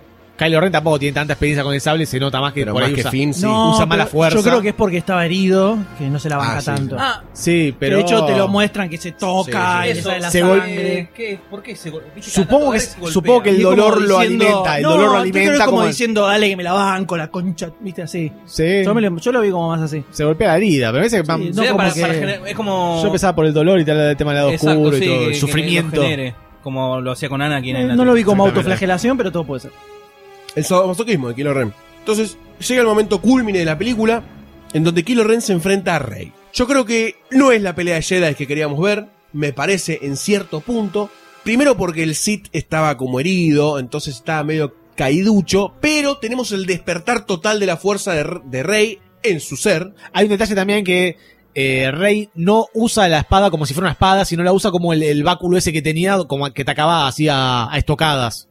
Siempre que va a atacarlo a Kylo Ren, le da, le da como una estocada en vez de darle como un sablazo como si fuera una espada. Buen detalle. Buen detalle. Buen detalle. Buen detalle. Eh, no hay tanto uso de la fuerza en general. Hay un par de movimientos que cuando Rey agarra el sable nuevamente que se le había caído. Creo que Kylo Ren mueve un par de cosas también con la fuerza. No, la revolea ella al principio de la batalla La revolea- a 300.000 metros y sí. la deja knockout. pero el principal motor de toda esta pelea es que está el despertar de la fuerza quizás total, o ella entiende que verdaderamente puede usar la fuerza para todo esto, Y la canaliza. cerrando los ojos. Deja de ser, deja de ser tan instintivo, podríamos Claro. decir. Y la usa. cerrando los ojos con las cinco palabras que le dijo Mascanata, que le sirvió más que 200 horas de chamullo de Yoda que no Que un enano nada. a. Cocochito durante todo. Mascanata le dijo, piba, cerrá los ojos y listo. Eh, en el momento Kylo Ren ve que tiene el sable láser Rey, dice, eso es mío, eso me pertenece. ¿Cómo sabe que ese sable era de Porque Vader? debe ser un sable buscado por toda la galaxia. Bueno, está bien. Por ahí debe sentir también la fuerza. Si vimos que cuando Rey Claro, tocó, sí, el, cuando toca tocó el Rey. sable, despertó ser. un montón de cosas. Por ahí tiene Puede algo. Residuos de fuerza. Puede ser. Están abriendo muchas puntas en cuanto al uso de la fuerza, ¿no? Está volviéndose mucho más. Están mezclando mucho de la trilogía original con el uso de la fuerza, un poco del 1, 2 y 3. Y están agregándole cositas que me parecen muy Yo interesantes. lo vi todo el trilogía original. Sí. ¿El uso de la fuerza? Mente. Vader peleando con Luke, le revolea cosas por todos lados todo el tiempo en episodio 5. Sí, sí. Por todos lados. Sí, todo hay un momento donde agarra y dice, agarra un caño, se lo tira, agarra un coso, se lo tira, Sí. agarra, revolea, rompe una El ventana y sale volando Luke y es donde después se termina cayendo, todo con la fuerza. Lo que por ahí vemos acá Luke era un pancho que no sabía mover ni un es, el, es el uso constante de la fuerza. Claro, todo el tiempo sí, la sí, fuerza. sí. Bueno, pero los Sith siempre usan más la Sí. fuerza que los Jedi. Es Por lo menos marca. Fate que vimos nosotros en todo el universo. No, no, siempre es, es como parte de- del estilo de personaje. Mientras que los Jedi son más de te muevo la manito y te hago pensar otra cosa, el Sith viene y te ahorca y te dice hace lo que te estoy diciendo. Las diferencias con el lado Los oscuro. de la perfiles, fuerza. los perfiles. Entonces, en este, en este momento final de Star Wars, en donde se revela quizás que hay muchas más cosas atrás de la primera orden, que es cuando Snoke le pide a Hax que lo vaya a buscar a Kylo Ren herido, porque iba a morir en la destrucción del planeta, porque tenía que terminar su entrenamiento. Entonces entendemos que Kylo Ren tampoco estaba en sus, Sí, se ve eso. en sus albores de... Igual al principio de Kylo Ren, más allá de algunos alborotes, se la recontrabancaba, sí, sí, eh, Kylo Ren. Sí, cuando está con Poe. Después, ya, ya Cuando lo, con ya cuando lo ves hacer berrinche, rompiendo cosas, eh, decís, "Mm, acá me parece Sí. que está medio crudo Medio todavía. loqui. Medio Padawan el nene. Sí. Entonces sabemos que hay algo más que se está planteando, primero para Kylo Ren, para su futuro, y Snoke como líder espiritual de esto, y de vaya a saber uno más qué cosas, ¿no? Porque, ¿cómo puede ser que haya convivido Palpatine con Snoke en algún momento de la historia? No si las dos son si No se No, canon, sabe, no se sabe, ¿eh? Snoke es grande. Eh, No no, que está, está, estar está hecho mierda, no está hecho mierda. Puede estar mucho hecho No vos. sé. Quizás, Puede tener después. 40 años. quizás y era un Jedi que se pasó al lado oscuro. Puede ser también. Hay que ver episodio 8. ¿Qué pasa? No puede ser cualquier cosa, en realidad puede ser No, bueno, Conde Dooku, por ejemplo, era un Jedi que se pasó al lado oscuro. hermoso todo esto. La verdad, me motiva. Ah, me enciende. festejando, raramente festejando, llegan al planeta en donde Finn es internado, Rey eh, lo acaricia, entregan los planos faltantes, Archu se despierta. Artu, se, despierta.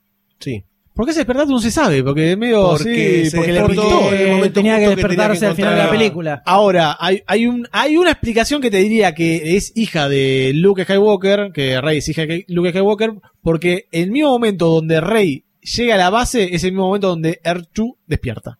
Ya lo dije, toma. Pero Rey no estuvo antes también en la base, No, no, nunca estuvo, no. esa fue la primera vez. Esa fue la primera vez.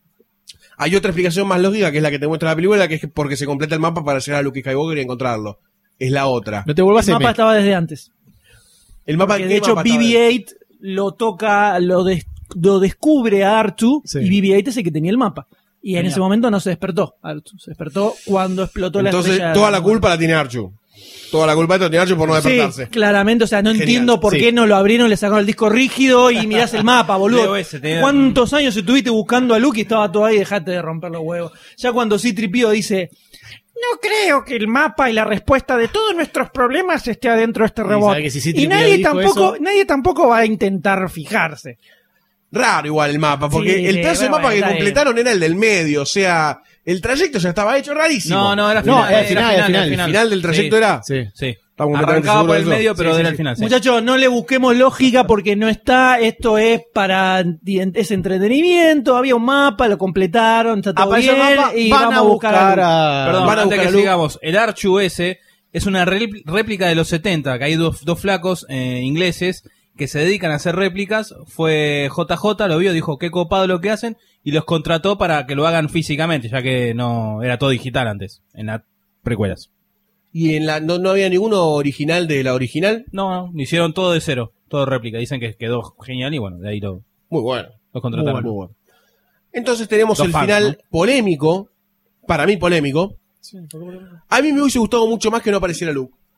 Como No. construcción de Luke. Termina muy bien. lo mismo Luke. que hace Yo terminé- estrella de la muerte y te molesta. Andá boludo. Yo terminé re loco. Yo No terminé re loco. Hay que, hay que esperar dos años de porquería para, para seguir viendo. Yo terminé re loco. Levanté la, uy, levanté la pata en, la, en el Rompe cine. todo, está rompiendo la mesa. Sacado. Terminé, no, terminé sacado. No podés terminar así. No podés terminar así. Literalmente terminó la película y él le dijo, no, boludo, no, no podés, no. Faltaba que hiciera la gran Darth Vader. No. Y empecé con el sol de láser así como, eh, haciendo berrinche. Una chora. Hermoso. Entonces tenemos la presencia de Luke. Está vivo. Nada Luke más. vestido onda Obi-Wan. Sí. Rey Sí. con la onda Luke. Le sería, entrega ¿no? el sable, que supuestamente es de él. Supuestamente.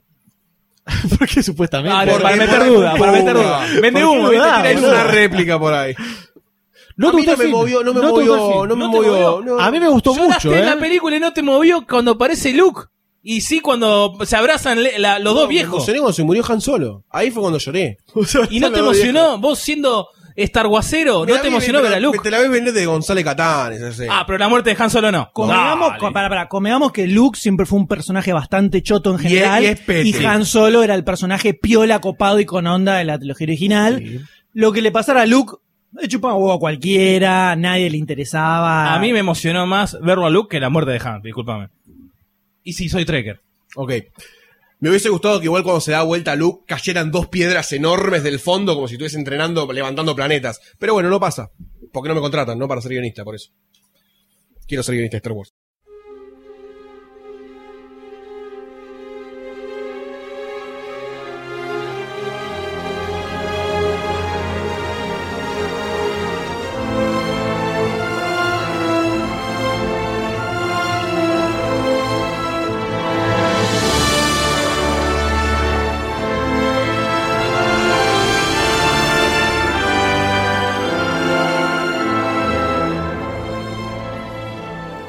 Fin, llegamos al final. Sí, de ya Star está, Wars. aparece Luke y todo, y bueno, ahora hay que esperar dos años para que efectivamente esperamos nos cuenten algo nuevo, ¿no? De todo el universo de Star Wars. Sí, seguro que sí. Tenés algo nuevo en un año cuando, cuando esté Rock One. Hay que ver si tienen pensado hacer como en las trilogías originales, me imagino que sí, donde pasaba bastante tiempo entre una película y la otra, o van a meterle una continuity más seguida. Yo creo que va a haber un pequeño salto temporal. Es que en realidad lo más lógico. Yo creo que tengo dos, dos caminos. Uno es que haya un salto temporal. No creo que sea mucho porque lo, no, no van a pero ponele que tanto. tiran un año y pico y, y Son cinco. Rey ya es más guachi. Claro, más de 5 no creo que estiren. Pero yo tengo la esperanza de que entre episodio 7, 8 y 9 y episodio los que vengan después, ahí es donde hace un salto temporal importante y ahí es donde se empieza a tomar como trilogías aisladas unas entre otras, obviamente conectadas, pero en donde la historia principal cambie mucho. Acá tenemos el despertar de la fuerza y seguramente la creación nueva de los Jedi en la galaxia. Sí, claramente esta trilogía va a ser sobre Rey y sobre Finn y Poe, suponemos que va a estar dando vueltas. Y me imagino que será la despedida de los actores de la Sí, saga sí, original sí. en esta trilogía. Sí, sí, sí. Y después se verá. Ya cayó uno, quedan dos más. Tres. Lo de Chubaca. Bueno, los robots Los se droides. acaba la batería en cualquier momento. los robots. Pero bueno, eso es lo que yo creo que puede llegar a pasar con las trilogías, o por lo menos es mi, mis ansias, ¿no? De que en algún momento, reivindicando a George Lucas, intenten hacer algo como episodio 1, 2 y 3, que es contar una historia dentro de Star Wars. No, para eso están las spin-off. Las Anthology. Pero las Anthology, ya va a hasta ahora, Obi-Wan. eh, pero otra y van a ir vez. siempre a lo seguro. a- a- para que agarren y te tiren algo completamente nuevo de cero. Y tiene que ser dentro de seis años, cuando ya hayan juntado 5 mil trillones de dólares. Sí, sí, sí. y hagan la película del pedo de Darth Vader y vayan 200 mil trillones de personas. Y ahí capaz, pero igual recordemos que esto es Disney Plata. y dentro de todo no sé hasta qué punto se la juegan tanto. O sea, ni en pedo vamos a ver algo tan extremo como las precuelas, pero ni por asomo, ¿eh? Ni por asomo. Por algo, las anthologies son Rogue One, la historia de los planos de la muerte, episodio 4, ya lo conocemos. una película aleatoria de Obi-Wan, que ya lo conocemos, una película aleatoria de Han Solo y Boba Fett, que ya los conocemos. Ojo, si te meten un Obi-Wan en Todo guerras así. clónicas, ojalá. Igual son no cosas que, ya vimos, son cosas que, o sea, Sí. Obi-Wan ya lo conocemos de que era Padawan hasta que se murió, conocemos prácticamente todo lo que hace en el medio. Igual es un personaje recopado que Sí. te da, y eso te da la posibilidad de mostrar un contexto diferente al que estamos viendo en la trilogía eh, central, digamos. Está buenísimo, pero de ahí a que te muestren lo que ocurre 4000 años en el pasado, o que te hagan la película del Kotor o alguna cosa así, no sé en qué momento lo van a hacer. Eventualmente lo harán cuando ya la máquina de hacer guita esté funcionando sola. sola. y estrenen tres películas por año de Star Wars como Marvel, ponele. Y ahí vamos a ver. Porque están empezando, están tomando carrera recién, Sí, ¿eh? esto, esto recién arranca. Esto para Esto el es Iron 2020 empiezan a estrenar de a 2 a 3. Disney fuma dentro de una garrafa, papá. Y en cuanto Marvel empiece, la- los superhéroes empiecen a aburrir, Sí. ¿Sabes cómo le van a meter a esto? Con todo. Yo creo que es una película muy divertida, tiene un ritmo muy distinto a las películas que ya vimos de Star Wars. El upgrade de actualización en ese sentido se nota mucho, se nota que está J.J. Abrams atrás y que hay toda una maquinaria que trabajó en pos de que es una película divertida, entretenida, eh, que todo el mundo la disfrute, que las puedas ver cinco o seis veces y la pasás bien igual con muchísimos detalles visuales. Y me parece que fue una forma muy inteligente de decir, señores, eh, acá está arrancando de nuevo, arranca de vuelta Star Wars, Star Wars otra vez tiene onda, eh, es más focalizada en la emoción, en el sentimiento que te genera la película, se terminó el hard science de los miriclorianos y el cómo funciona la economía de la galaxia y todo eso que estaban en las precuelas. Me parece muy pecho frío, por otro lado, pero a mí particularmente que quería ver otra cosa. Entiendo por qué es así la película y está muy bien. Yo creo que después de episodio 1, 2 y 3 fueron a lo seguro, segurísimo. Algo que no podía fallar y dije, todo lo recriminaron a esta a la trilogía de la precuela. Eh, es que tenía poco de lo que venía después de, Claro, los episodios 4, 5 y 6. Y que en esta lo abusaron y lo usaron completamente. Espero que eh, haya sido un primer momento donde te muestran esto es lo que va a venir, esto es Star Wars, esto es lo que vos que- lo que vos pedías y lo que querías que no pase en, por ejemplo, la precuela, la, la trilogía de la precuela. Ahora, episodio 8 y 9, espero que se manden en un mundo distinto, que no vayan tanto a lo seguro, como decís vos, es Disney, es muy difícil que agarren y hagan algo revolucionario, pero me parece un buen comienzo, me parece una buena presentación, unos buenos personajes, por lo menos para empezar, con personalidades bien definidas, eh, que ya te puedes encariñar con, con Finn, por ejemplo, te puedes encariñar de todo, que ya, y tenés curiosidad por saber cómo va a seguir toda su carrera dentro de la rebelión. Sí, por lo menos habiendo ya hecho la primer película que era La Jodida Sí. y viendo que funcionó ok, capaz se van a ir soltando un poquitito. A mí me resulta raro que en el- los cómics por lo menos están haciendo cosas ultra polémicas con Darth Vader que ni en pedo te imaginás que pueden hacerlo. Están tirando, inventando cosas muy extremas. Pero- muy, muy extremas. Pero también está orientado a otro público. Sí, bueno, pero es canon, o sea que Sí. eh, de- en algún lugar están rompiendo eh, estructuras o preconceptos que había con algunos personajes. Muy difícil que eso se traslade de la misma forma a, a la pantalla. De hecho, se ve también desde que ya llegaron no dirigir más ninguna película. De repente, al principio parecía que era como el Whedon de Star Wars. Y de toque dijeron, no, no, pibito, no, y lo metieron a Ryan Johnson, que ahí ya tengo todas las dudas del universo absolutas, porque está todo bien con Ryan Johnson, un tipo me cae muy bien porque lo escuché muchas veces en varios podcasts y es muy divertido.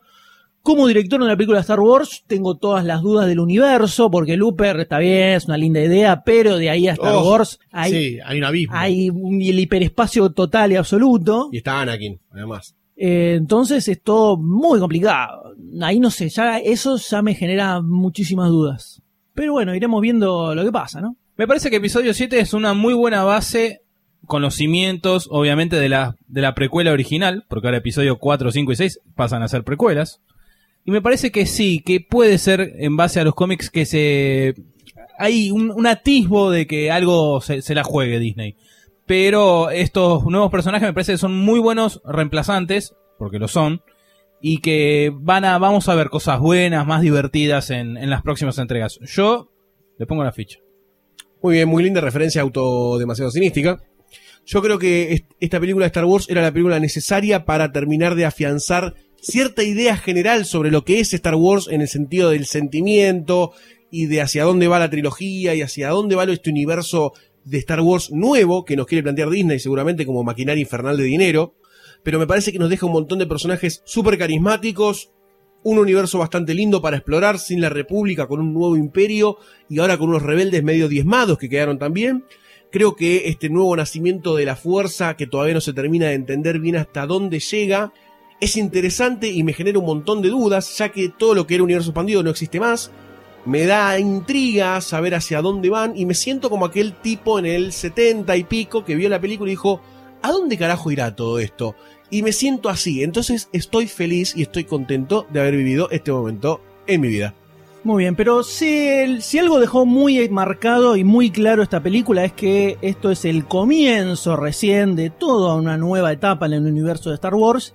Y es por eso que esta serie de podcast que realizamos, pensando cómo hacer un especial, preparándonos para la llegada de esta película, terminó tomando un poco vida propia, podríamos decir. Empezó mutando de lo que era la idea original, aparecieron un montón de episodios especiales, hablando de un montón de cosas distintas. Entonces, no va a desaparecer solo porque ya se estrenó esta película. Por supuesto que no. Este podcast, señores, va a continuar. Vamos a seguir hablando de todo el universo que hay alrededor de Star Wars, no solo del cine, sino que vamos a empezar a meternos en las novelas, en las series animadas, en los cómics, y vamos a empezar a explorar muchísimo más todo este universo Sí, señor. que, por lo que podemos ver, está a punto de reventar y expandirse para todos lados. ¿Qué es lo que depara la historia y el futuro de este podcast, señores? ¿Qué? ¡Lo veremos en la próxima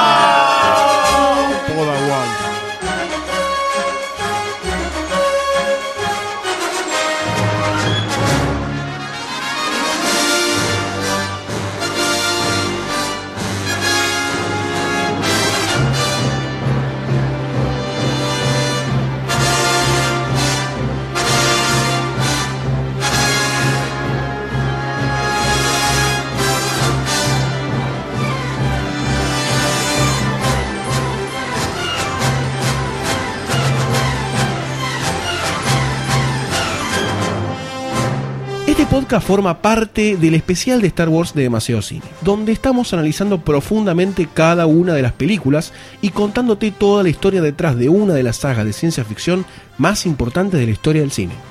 Si querés escuchar los otros episodios, entra a podcast.demasiadocine.com o unite a la comunidad, la DC Family, en Facebook barra groups barra demasiado cine.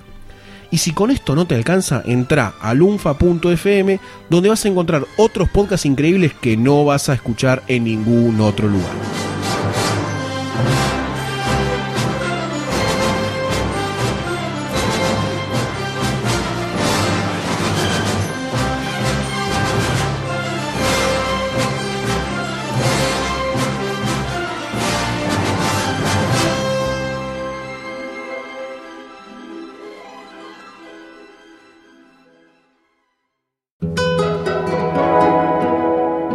用法。